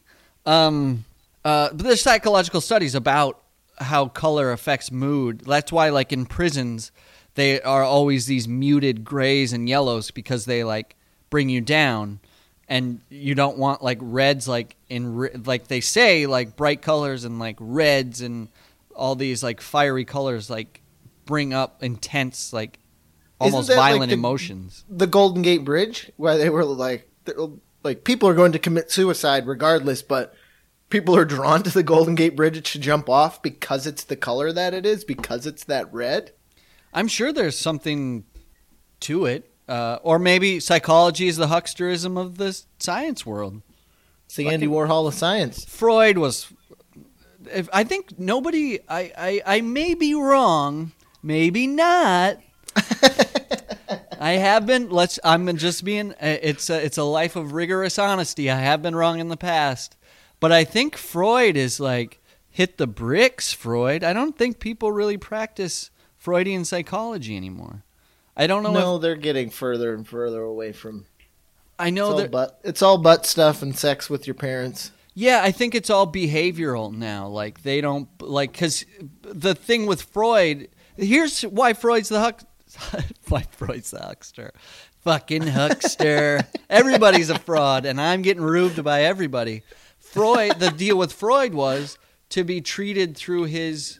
What was his type? It, well, he wasn't cognitive. Was he cognitive therapy? Not. No, he wasn't Uh, behavioral because he didn't give you means to change uh, like your life, like cognitive behavioral therapies. Like I go in, I'm afraid of bats and co- covered in cobwebs, and they'll go like, "Well, we're gonna do Why? these exercises, To so you're what- slowly but from." surely not afraid of bats." So he's like, first Yeah. let's take you through like an actual he she."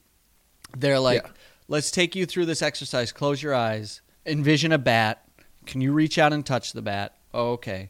Now, where's a place you wouldn't like to go? Oh, a bat exhibit. Do you think you could go and withstand being at the bat? Ex- I don't know who has a bat exhibit. The Wayne Museum. yes. Could you stand being there for 60 seconds? If so, wow, could you stand it? And then it's, it slowly works you up, and then Sure. you're good. That's how you deal with phobias. Eventually, you've conquered that fear, right? It's like me. Like Yeah, I always had a phobia of roller coasters and heights, and old Leland took me step by step in Valleyfair, and we rode like the smallest roller coaster slowly up to the biggest Yeah. one. And, and and I'm really glad I did because roller coasters, the worst part of the lines, but roller coasters are fun, and I would have never been on it before, um, on them before. So Freudian psychology, let's just call it Freudian psychology, never ends. Yeah, isn't it to get to the source of something? And they're like, "We found it. You wanted to kiss your mom." And But- like, "Oh, great." So what now? They're like, well, we want to find out where you wanted to kiss your mom. gross. Oh, so many gross. Corrine brings up a lot of gross. I, don't want to do the fucking. It's a, it's such a dated sketch, but the the one nine hundred Sigmund Freud sex call line. Where did you want to kiss your mother? just Did we do that before? no, I'm just saying. I just thought of it. Like It's a good idea. Dated, but it's fun. The one just Sigmund Freud's on one of those pillows with that really smoky lens. Henning, get your Freud ready. We might have a sketch to read next week. Yes. Um, all right, let me continue here. Uh, I'm very eager to. Uh, let's see. My roommate is Casey Van Heel, and I was thinking I was laughing at that because of like the murder. Like I just got both of us murdered. Um, His, he, this is roughly his height and his weight. He works these hours. uh, uh, uh, he lives at the same address. I'm very eager to set this up and would like to assure you that. Oh my God, God. Uh, I would like to assure you that I have no intention of wasting your time. Please get back to me with further details about getting together. Thanks again. Corrine Schultz. I have started the transaction. Please proceed to make the deposits in the next 24 to 48 hours, if possible. So I will. She's Hans Gruber, if know, possible. I'm just thinking that it's. Uh, At Kamikaze, what was the building? Takanomi Plaza. Takanomi Plaza. Oh, I will expect a confirmation. Let's. Do I have an Alan Rickman? I can do his American like. No, no, don't shoot, don't shoot. Yeah. Oh my God. Oh god. oh my God. Oh God! You're him, aren't You're- you? you're one of one them. of them, aren't Uh, you? Oh, I miss Alan Rickman. He was so good. Right, but his back to backs were they back to back? Die Hard and then Robin Hood, Prince of Thieves. Uh, yeah, Die Hard was first. But I think- Prince of Thieves came shortly after. Uh, I mean, relatively quickly after. I, it's probably about three, four years. Oh, those are the two best Rickmans. And by the way, somebody needs to no, princely. maybe it's more than that. Like five years, because Really? Robin Hood was like early-ish, mid '90s. What did It uh, wasn't in the '80s. What did uh, Alan Rickman do between? Uh, he, I think he did a lot of like British, like BBC stuff. I'm trying to think of other early Rickman movies. I mean, those are two defining roles. He did a lot of sad, sad dad encore movies. I bet we didn't even know. Speaking of sad dad, uh, somebody needs to. Kevin Costner needs to to cut his soul patch. he he has that thickness that a dad gets. That's not fat. Oh God, yeah. but it's no. It, it, how do I describe it? It's just a thickness. Some dad, cool Yeah. dads get thick. oh, the thick. Sad dads get fat. patch, Cool ugh. dads get thick. I don't know how Ugh. else to explain it. They become like a big toe. Um, He what he patch. recently came out with. uh He's like, yeah, I just finished a 12 hour long western, oh and I was like, cool, I'm excited. But the article was just so douchey because like the title was like. Dads everywhere finally happy. And it was really like condescending because Kevin Costner was like, "Hey, I've been working on this project. It could be a couple movies or maybe a mini series." He was like, "A bunch of dads in leather jackets are the only." Pe-. It was really like shitty of the guy to like. Then don't write about Kevin Costner. Kevin Costner. Did you? So Kevin Costner's not. He's never been. I don't believe a screenwriter of any of his projects. But did you know that? the- Uh, I don't think so. no, it's true. He, I, th- uh, that was the story. Was the fucking uh, Dances with Wolves?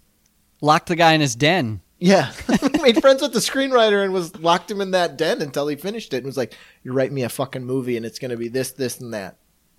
You know what? So I would take man. that gig. I would take that gig in a Fuck heartbeat. yeah. You're in a den. I, I don't know how abusive Kevin Costner was, but at, that's what I like. I take that. I take any like harsh deadline. You gonna give me food through a, like a prison like window tray? Cool. I have food Yeah. and I have a job. And it's Kevin Costner, youngish, youngish Kevin Costner. Like he's cool. Buns. You get one flat. You get one food tray and one flash of And Costner buns. right through the butt size little flap. It's like those old long johns, those prospector long johns. You finish that door. screenplay, buns. You finish that screenplay, put these buns in there. We're talking Academy Award. All right. Oh, I just looked it up. So Rickman, uh, Die Hard was 1988. Yep.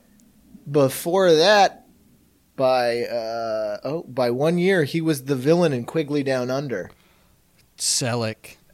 And then he was Sheriff of Nottingham in 1991. I was gonna say ninety one. That's not that's not too bad of a gap. No, not Because really. I I that's back when movies actually had like a pretty long shoot time, right? yeah, Like they probably spent six months shooting Prince of Thieves.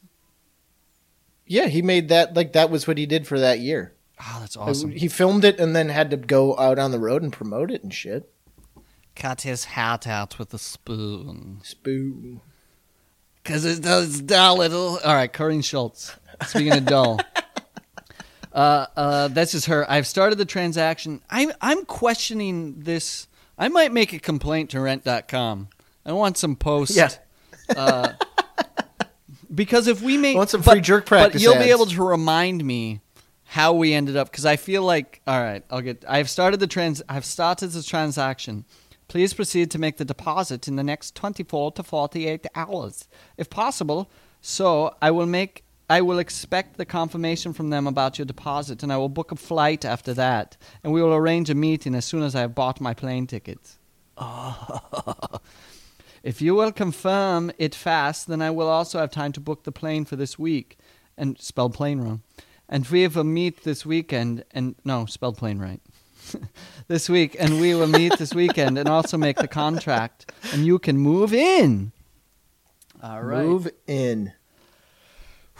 This uh, dear Co- uh, dear Corrine, that sounds great. The soonest I can put the money through will be on Monday morning because that's all the money I fucking have. Have in the That's fucking world. making a note.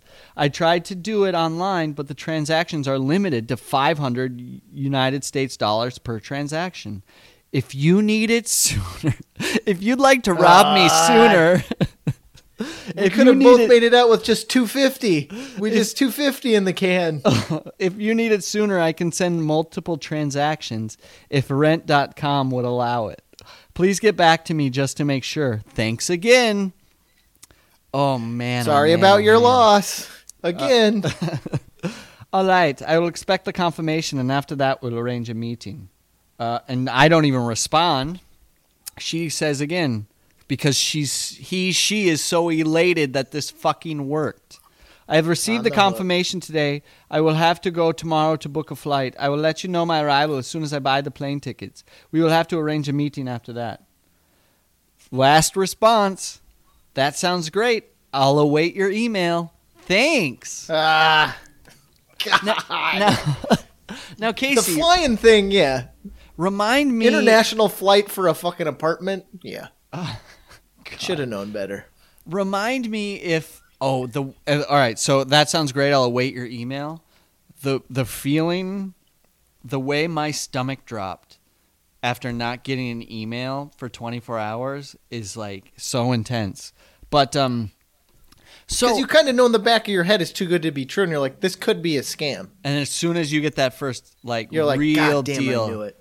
Fuck so embarrassed but casey did we not am i crazy or did we physically go to a moneygram place and fill out a money order I remember going to like a Western Union thing for a money order, but I don't know. Was it for this? i i thought it was for this but if because here's the deal all right so i never hear back i have i have Yeah. more on this i never Yeah. hear back i'm flipping out freaking out and so here i see this i i found this email it's from e-money-transfer at moneygram.com this email mm-hmm. was sent automatically by MoneyGram e-money transfers. Please take a few moments to validate your email address. At MoneyGram, we take customer security very seriously. Validating your email address is one more way to help. So I'm assuming that's how we sent money. But I remember physically going to a place. I'm almost sure of it. All right. I do too. Yeah. So, but it must not have been through rent.com. Like I must somehow there had to be a link because here's what I send to rent.com. Keeping in mind this is why I want to write this article because I'm so embarrassed about, uh, because I'm so uh, upset that I felt so ashamed because immediately now as an adult I know what I needed to do was to call the cops because the Yeah. cops have the people that go online and track this shit down. Maybe they wouldn't have done anything, but if you're But out they would have been able twenty one hundred two thousand one hundred dollars, you call the fucking cops because you got ripped off, or Yeah. you contact them as though you got ripped off. But I was so embarrassed that I sent this email Was it to the full rent- amount? Did, was it the full full amount? It was twenty one hundred dollars, three months rent. Okay, because that was the thing. I do remember. Because you paid more because I didn't have the the full amount amount, and I gave you as much as I could. I feel like you maybe gave me 700 and I took care of 2 months, which thank God, even though like that's crazy it's 700. But again, I'm the one sending emails back and forth, so at the end of the day I do feel so much worse because not only Yeah, did I yeah. lose my money, I lose your money and I know we're living together and it's communal, but it's still like it does not feel good, believe me, when this was happening. I it was like, yeah, fuck. maybe it was. I was like, how did we end up at the MoneyGram though? There wasn't. Was there? ev- There was never a like email like, hey, yo, did you get a text? Were you texting with her as well? No, no. was that part of it too? I I guess Because she's potentially that's deaf? possible. I don't have Because how would we go from the last thing we heard from her was MoneyGram. We're using Rent.com, and you had said they max us out at five hundred. Yes. So there was a step in the middle. Oh, here I got a uh, uh, breaking news. True. Uh, this could be. So I just got an email uh, from the person that wants that potentially I could write this story for. Ah, shit! I didn't get it. Here, here. I'll read the response. Here's more embarrassing. Right on. So I got turned Your down. full name, please. Uh, this is from Jennifer Walsh. Welsh. Uh, she leads. Uh, what's the name of the website? I think it's like how uh, Wonder How to, and it's the cybercrimes division. I really like that you have a personal story, and I definitely think that this could be a good post for our site. It's, it's a beauty post for the pod, trademark, baby. Podcast always Yeah. already got it. But for your first test pitch, I'd really want to see if you can find someone else's story, maybe Casey Van Heels. Oh yeah. I really want to see if you can find someone else's story and interview them as the first post. It would be a better test of your skills. Would that be possible? Question mark. I just feel like the personal connection might change how you write these kinds. No, you're getting a fucking first hand. Don't you see? Definitely a good pitch in line with what we're looking for, though. Well, Jen, don't listen to the podcast because I'm knocking you. because I'm just gonna turn in my own story and pretend it's Casey. So, putting it out there to the listeners, have you ever been victims of a cybercrime? You should put it out on the yeah Facebook it as well. Um, if you've been victims of a cybercrime, email me at hfreiwald, H F R E I W A L D dot com. This is the long con. you don't you don't have We to got be, long. Corrine Schultz has been watching us since this day. probably she's she's just licking her chops waiting to get a free article out of me. She's Um, going to show up t- to each of our apartments with our quote unquote child. How is that possible? I uh uh well I, I I hope that anybody would come forward with even if you're embarrassed about it because it cannot be um you cannot possibly be more scammed than I was. I said sorry for your loss. All right. So here's I I contact rent.com about a day later. But Yeah. listen to how oh oh oh where's my Oh here uh here oh my god. Ugh. this is what i send them because i'm so embarrassed. I don't want to send tell them hey i got scammed right off the bat. I want to send them a message like could this potentially be a scam? Even though i've already been scammed. So here's what i send. Uh, subject uh, i guess renter inqu- inquiry is the subject a landlord has opened up a transaction through rent.com i was wondering if I could send the money through MoneyGram.com instead of going to an office, which would be tough due to work. Parentheses. This is me sending to general inquiries. And by the way, the deed is done. I have gone down yeah, to yeah. an office. Um, money.com, moneygram.com instead of going down to an office, which would be tough due to work. The total sum is $2,100. Do you know what I would give to have $2,100 Jesus, yeah. extra right now? It would be a fucking godsend. And since money.cra- dot, moneygram.com only allows transactions of $500, so somewhere there's a text or an email that says just go to There has to be. moneygram.com. Yeah, Money.com, MoneyGram.com only allows transactions of $500 at a time. That's it. You know why? Because they're So protecting fucking for- rubes from losing everything. Um, I would have to send multiple transfers. Jeez, what a shame. Jeez Louise, with work and all. Please email me back ESA, ASAP. By the way, the postscript under here in my head is please email me back that I am am not a total moron because I've already done this Yeah. because I would prefer to do it online if possible. Thank you very much, Hans Frau. That's actually very composed with I'm sure how freaked out and panicked was. Here's my uh, reply, which is is uh, uh, the nail in the coffin. Ooh, as they say. Hello, thank you for contacting rent.com. Rent.com, all caps, does not offer an escrow service to renters or landlords. We highly recommend that you cease contact with any individual suggesting you use an escrow service and that you do not send any money via wire transfer, which right. we already know you did four days ago. We- yes. That's why they're it's all caps. It's just they're doing their best Leland voice. Thank you, Matt B. from rent.com. And they also say for more information, please visit our security center at rent.com. This is such a good story that Jen is passing up on because I can contact these people at rent.com. I can Yeah. s- tell them what happened so long ago. Ask them what's going on now with like how they protect people if this happens a lot. So many options. I can interview you as a roommate as a uh, uh, uh, you know, you hear it all the time. Like I, I like this show American Greed that like talks about scam artists, and you hear like there's and they're always like the last one I saw was a guy who scammed nonprofit charities. He took them for four hundred and seventy-two million dollars. But the reason he kept getting more charities to to go in with him is because Mm-hmm. one charity said, "This guy's like giving us huge returns." So that first charity that recommends other charities has Oh, to God, feel worse it's than the other charities because he's the one who stood like vouched for him, right? So, um, so uh, by the way, when I found these old emails yesterday, I emailed Corrine Schultz Shut up. and I just said scumbag, and it, and that email address doesn't exist anymore, unfortunately. Oh fuck. Can you imagine if I got a response back? Um, Excuse me? That's the grift of the century. Don't be ashamed. Contact me with your stories. I'll write it up. Uh, I'll write it up like a, and I won't Dutch uncle you. Have you ever heard that phrase? Dutch uncle? Dutch I've uncle? I don't know what it means.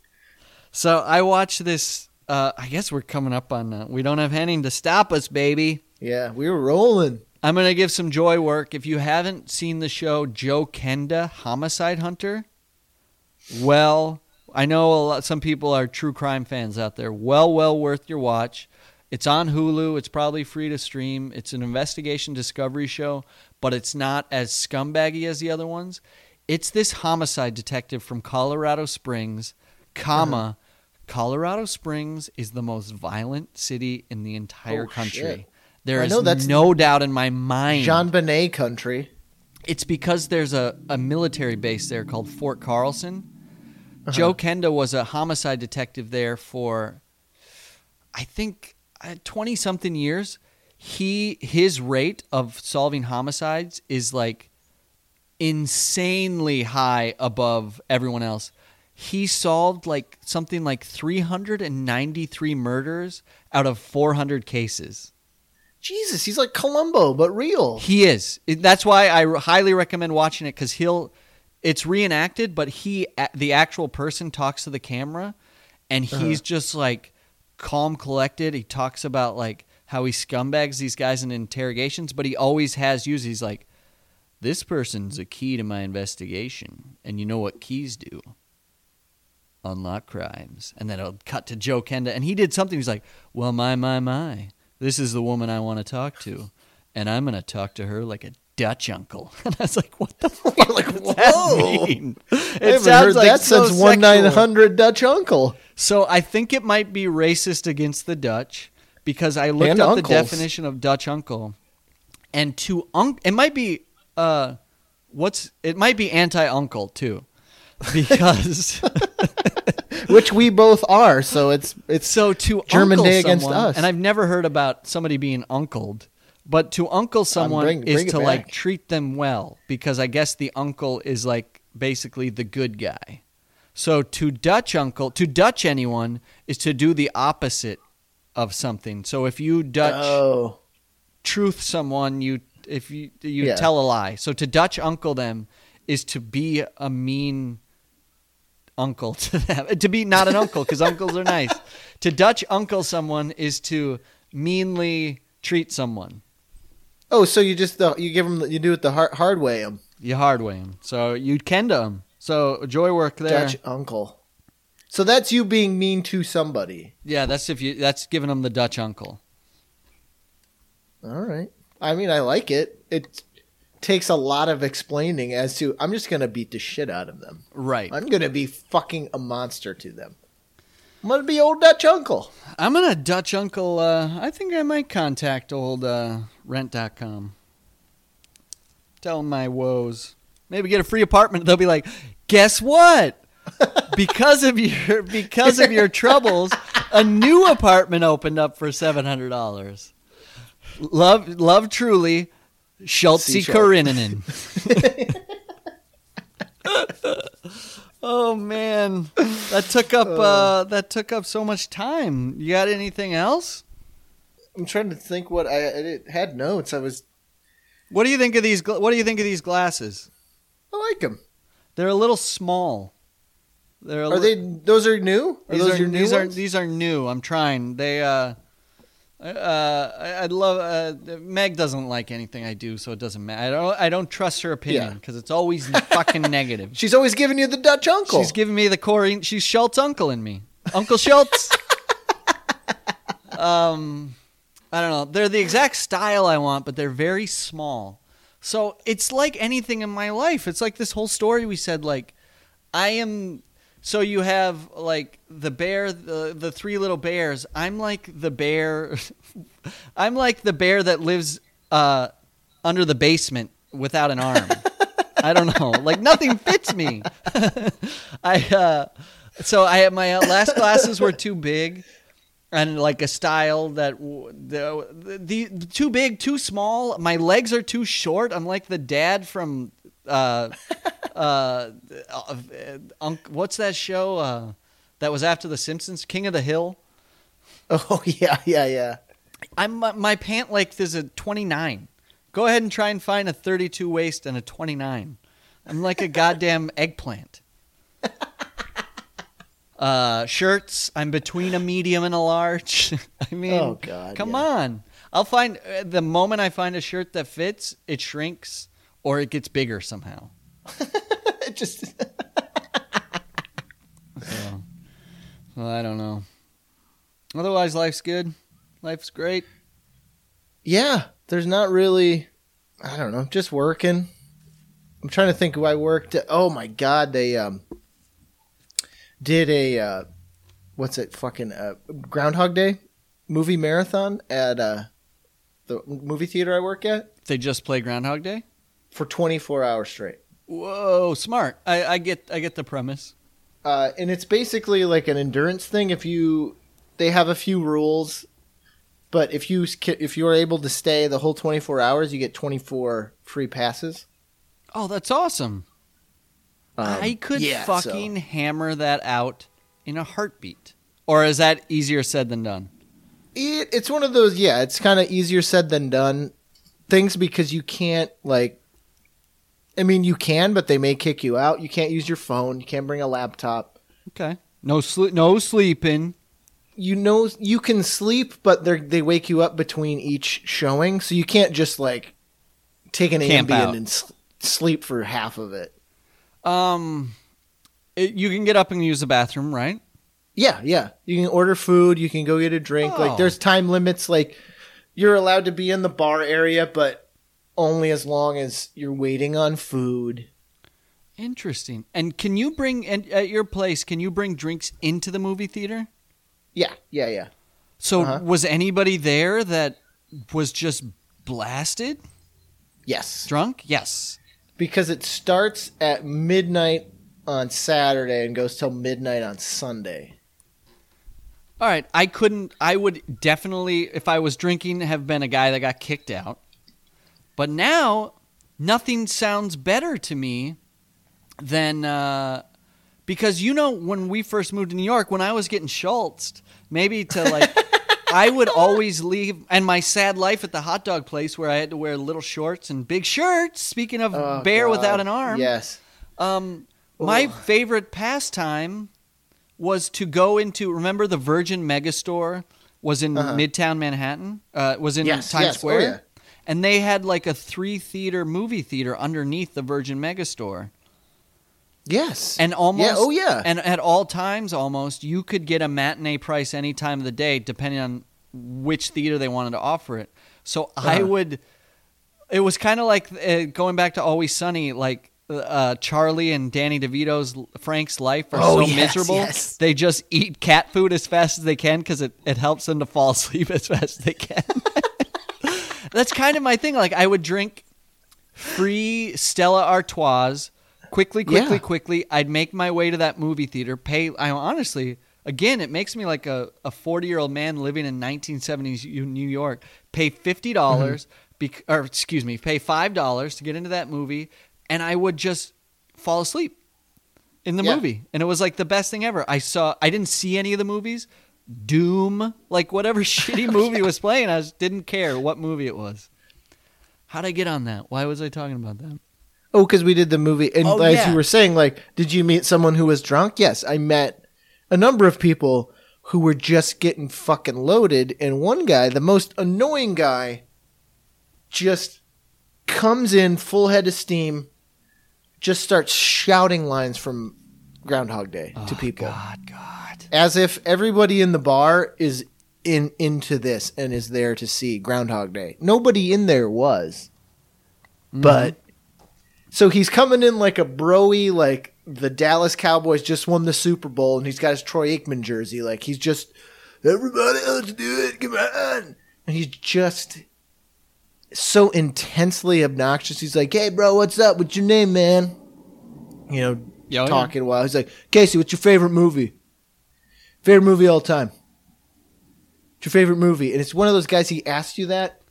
The fucking guy hasn't seen any movies. eight and a half He doesn't like. He just hasn't seen any movies. So everything that I, I, I talked about, he hadn't seen. He then he's like, "What's your favorite TV show?" And I list off some TV shows. did you give him with a that like- 70s I shut up because he would have been, "Yeah, it's good." He's like, "I don't like that British stuff." Oh God And I was like, "What?" And he's like, "Yeah, I don't like don't like the accent." So I was like, "Well, there goes all of the some of the greatest television ever made." But just in God, ah, this guy, these are the people. Like, why say things out? Like, No, exactly. And then he just keeps talking, and he's talking about movies. Hasn't seen movies. Says he's a used to be a movie critic, of course. I like this guy now. Now he's in my wheelhouse. And he says that, and I was like, this guy. So I try to stay away from him, and he just keeps ordering. He's the guy who he's ordering shots of Patron, Oh no! and then when he gets, he signs the, he'll sign the bill, leave, and come back and be like, how much was that? Yeah, oh yeah. Oh yeah. And it's like, yeah, no, you drank five shots of Patron. How much is a Patron at your bar, if you don't mind me asking? It's not a ton. It's like eight bucks. Oh, that's really, really good. All right, Yeah. So it's not like that's reasonable Sure if you're is. doing shots of Patron. but if you do Uh, five of them in uh, ten minutes, it adds I up. guess I guess I drank a lot, huh? I guess I drank that much. You know, just giving you fucking attitude. like- yes, you did, you dape shade. Ah. Hit him with the British accent. So he has his phone. I look over one time, and he's holding his phone. I shit you not, an inch away from his face. Oh boy. I was like, "What's this fucking asshole doing?" And then all of a sudden, he pulls out a like fucking Sherlock Holmes fucking magnifying glass. He puts that on top of his phone and then puts his phone up to like he's smashing the tip of his nose. And I was like, what the fuck's this guy doing? Let me remind you, uh, movie buff, never seen any movies. Film critic, never seen a film in his life. Hates the Brits. he he turns to me and he starts talking about the thing because people are seating and i was like oh do you want to get your seat and he's like seat don't matter and i was like oh because you've seen it a lot and he's like nah i haven't seen anything i'm blind Is he really blind? he's like bl- he, i get like not like i need a cane like he can see shapes and colors Oh my god. so he's a blind film critic That you can't. the- uh, you can write that because it's such an and obvious no one premise. would think it's funny because they're like well, that was easy hack and i was like no this is a real person that i met What um Oh god, blind. No cane, no No, no cane. Had a lot of stories about how he got kicked out. of sight of of the vision he's- world. Yeah, right. Sorry for his loss. he was Corrine Schultz and me.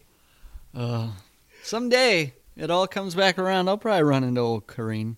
I wonder if I. Uh, we'll see. Anybody out there? Uh, uh, cyber cyber brilliant person. What, what would you call somebody who's smart on computers? Henning. We need. We need. Find Corrine Schultz and animate her a, a, a gif of a middle finger going up and down. Scum bag, scum bag. Bag. What um didn't we uh uh wasn't there like some funny bit we had with like a screensaver that kept popping up which was just like a guy fishing hamburgers out of a lake? And into his mouth. Yeah. Right? Ah, so Yep. funny. I wish I probably you know again uh joy work for anybody who has had a Gmail account for a while. Go to all mail, click uh oldest to newest and see all your old emails from 10, 12, 13 years ago. I found a lot of stuff between us that um in my if I had my 23 year old energy I'd go through. But like a lot of stuff that we don't have on Google Docs and shit. Oh, really? Yeah. Like, oh, just like sketches and stuff. We sketches we attached and emailed to each other and stuff. And for wh- I honestly think, in fact, I'm sure of it because I've had to do it numerous times. You know, you use your search function in Google on Gmail to. Yeah, yeah. I'll just put in Casey Van Heel because I'm looking for like an email from you lately. It doesn't go back that. It doesn't go back to 2005. So, But if you do oldest to newest, if you find all your old emails. Yeah.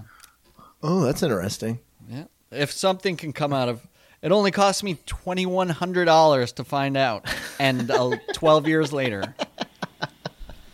Ah, well, at least you know what? I'd still vote for Corrine Schultz over Trump. I'm Really? voting for her Treasury Secretary. Oh God. I don't know. I don't know. I, I we we talked to Henny. We're gonna try and for all you lovelies out there, friends of ours, listeners of ours, we're gonna try and keep it Trump light. So we got enough of that. Trump light. So we have plenty of boners. Ed, Ed podcast. We have uh, plenty of dumb shit we've done in our life that we can distract each other and, and you guys from all the bullshit that's going on out there. And look for me on my stream throwing a lit cigarette in Shia LaBeouf's beard. Jerk practice, jerk practice. Sketch boys love to reminisce. Yeah. Hey, jerks. Uh, not jerks. Well, we, we're all jerks. Um, just a quick reminder or favor if you liked what you heard and you have a literal minute, please visit us on iTunes at Jerk Practice and subscribe to the podcast. And if you give that mouse a cookie, here's a real glass of milk.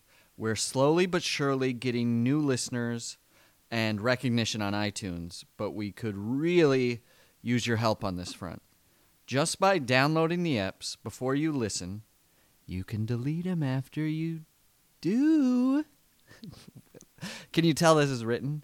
Or by giving us a five star review, just click five stars and write poop. Shh. And just sharing an episode or two, send them to Greg Stone and your mother. You can really help get this pod out to the world. And whose voice is this? And we promise you, this. i- Oh, this is true. And we promise you, this is a one. This is. And we promise you, this is 100% not a scheme for a single solitary slug of zinc, meaning money.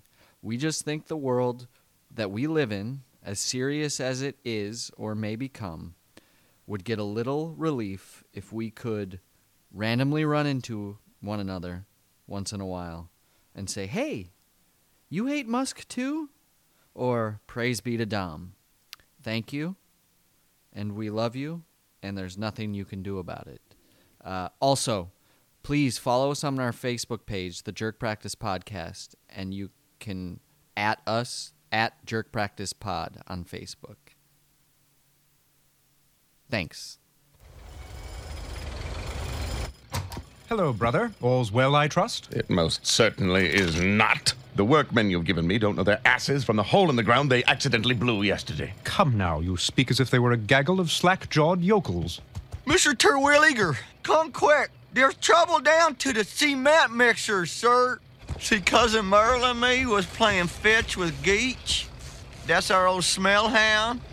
And Geech gone to heaven, Mr. Terwilliger. Oh, Cousin Merle, really? Temper, temper. You know, Cousin Merle ain't been quite right lately. That was an hour. Sure was. Nice. And how? The old Dutch uncle.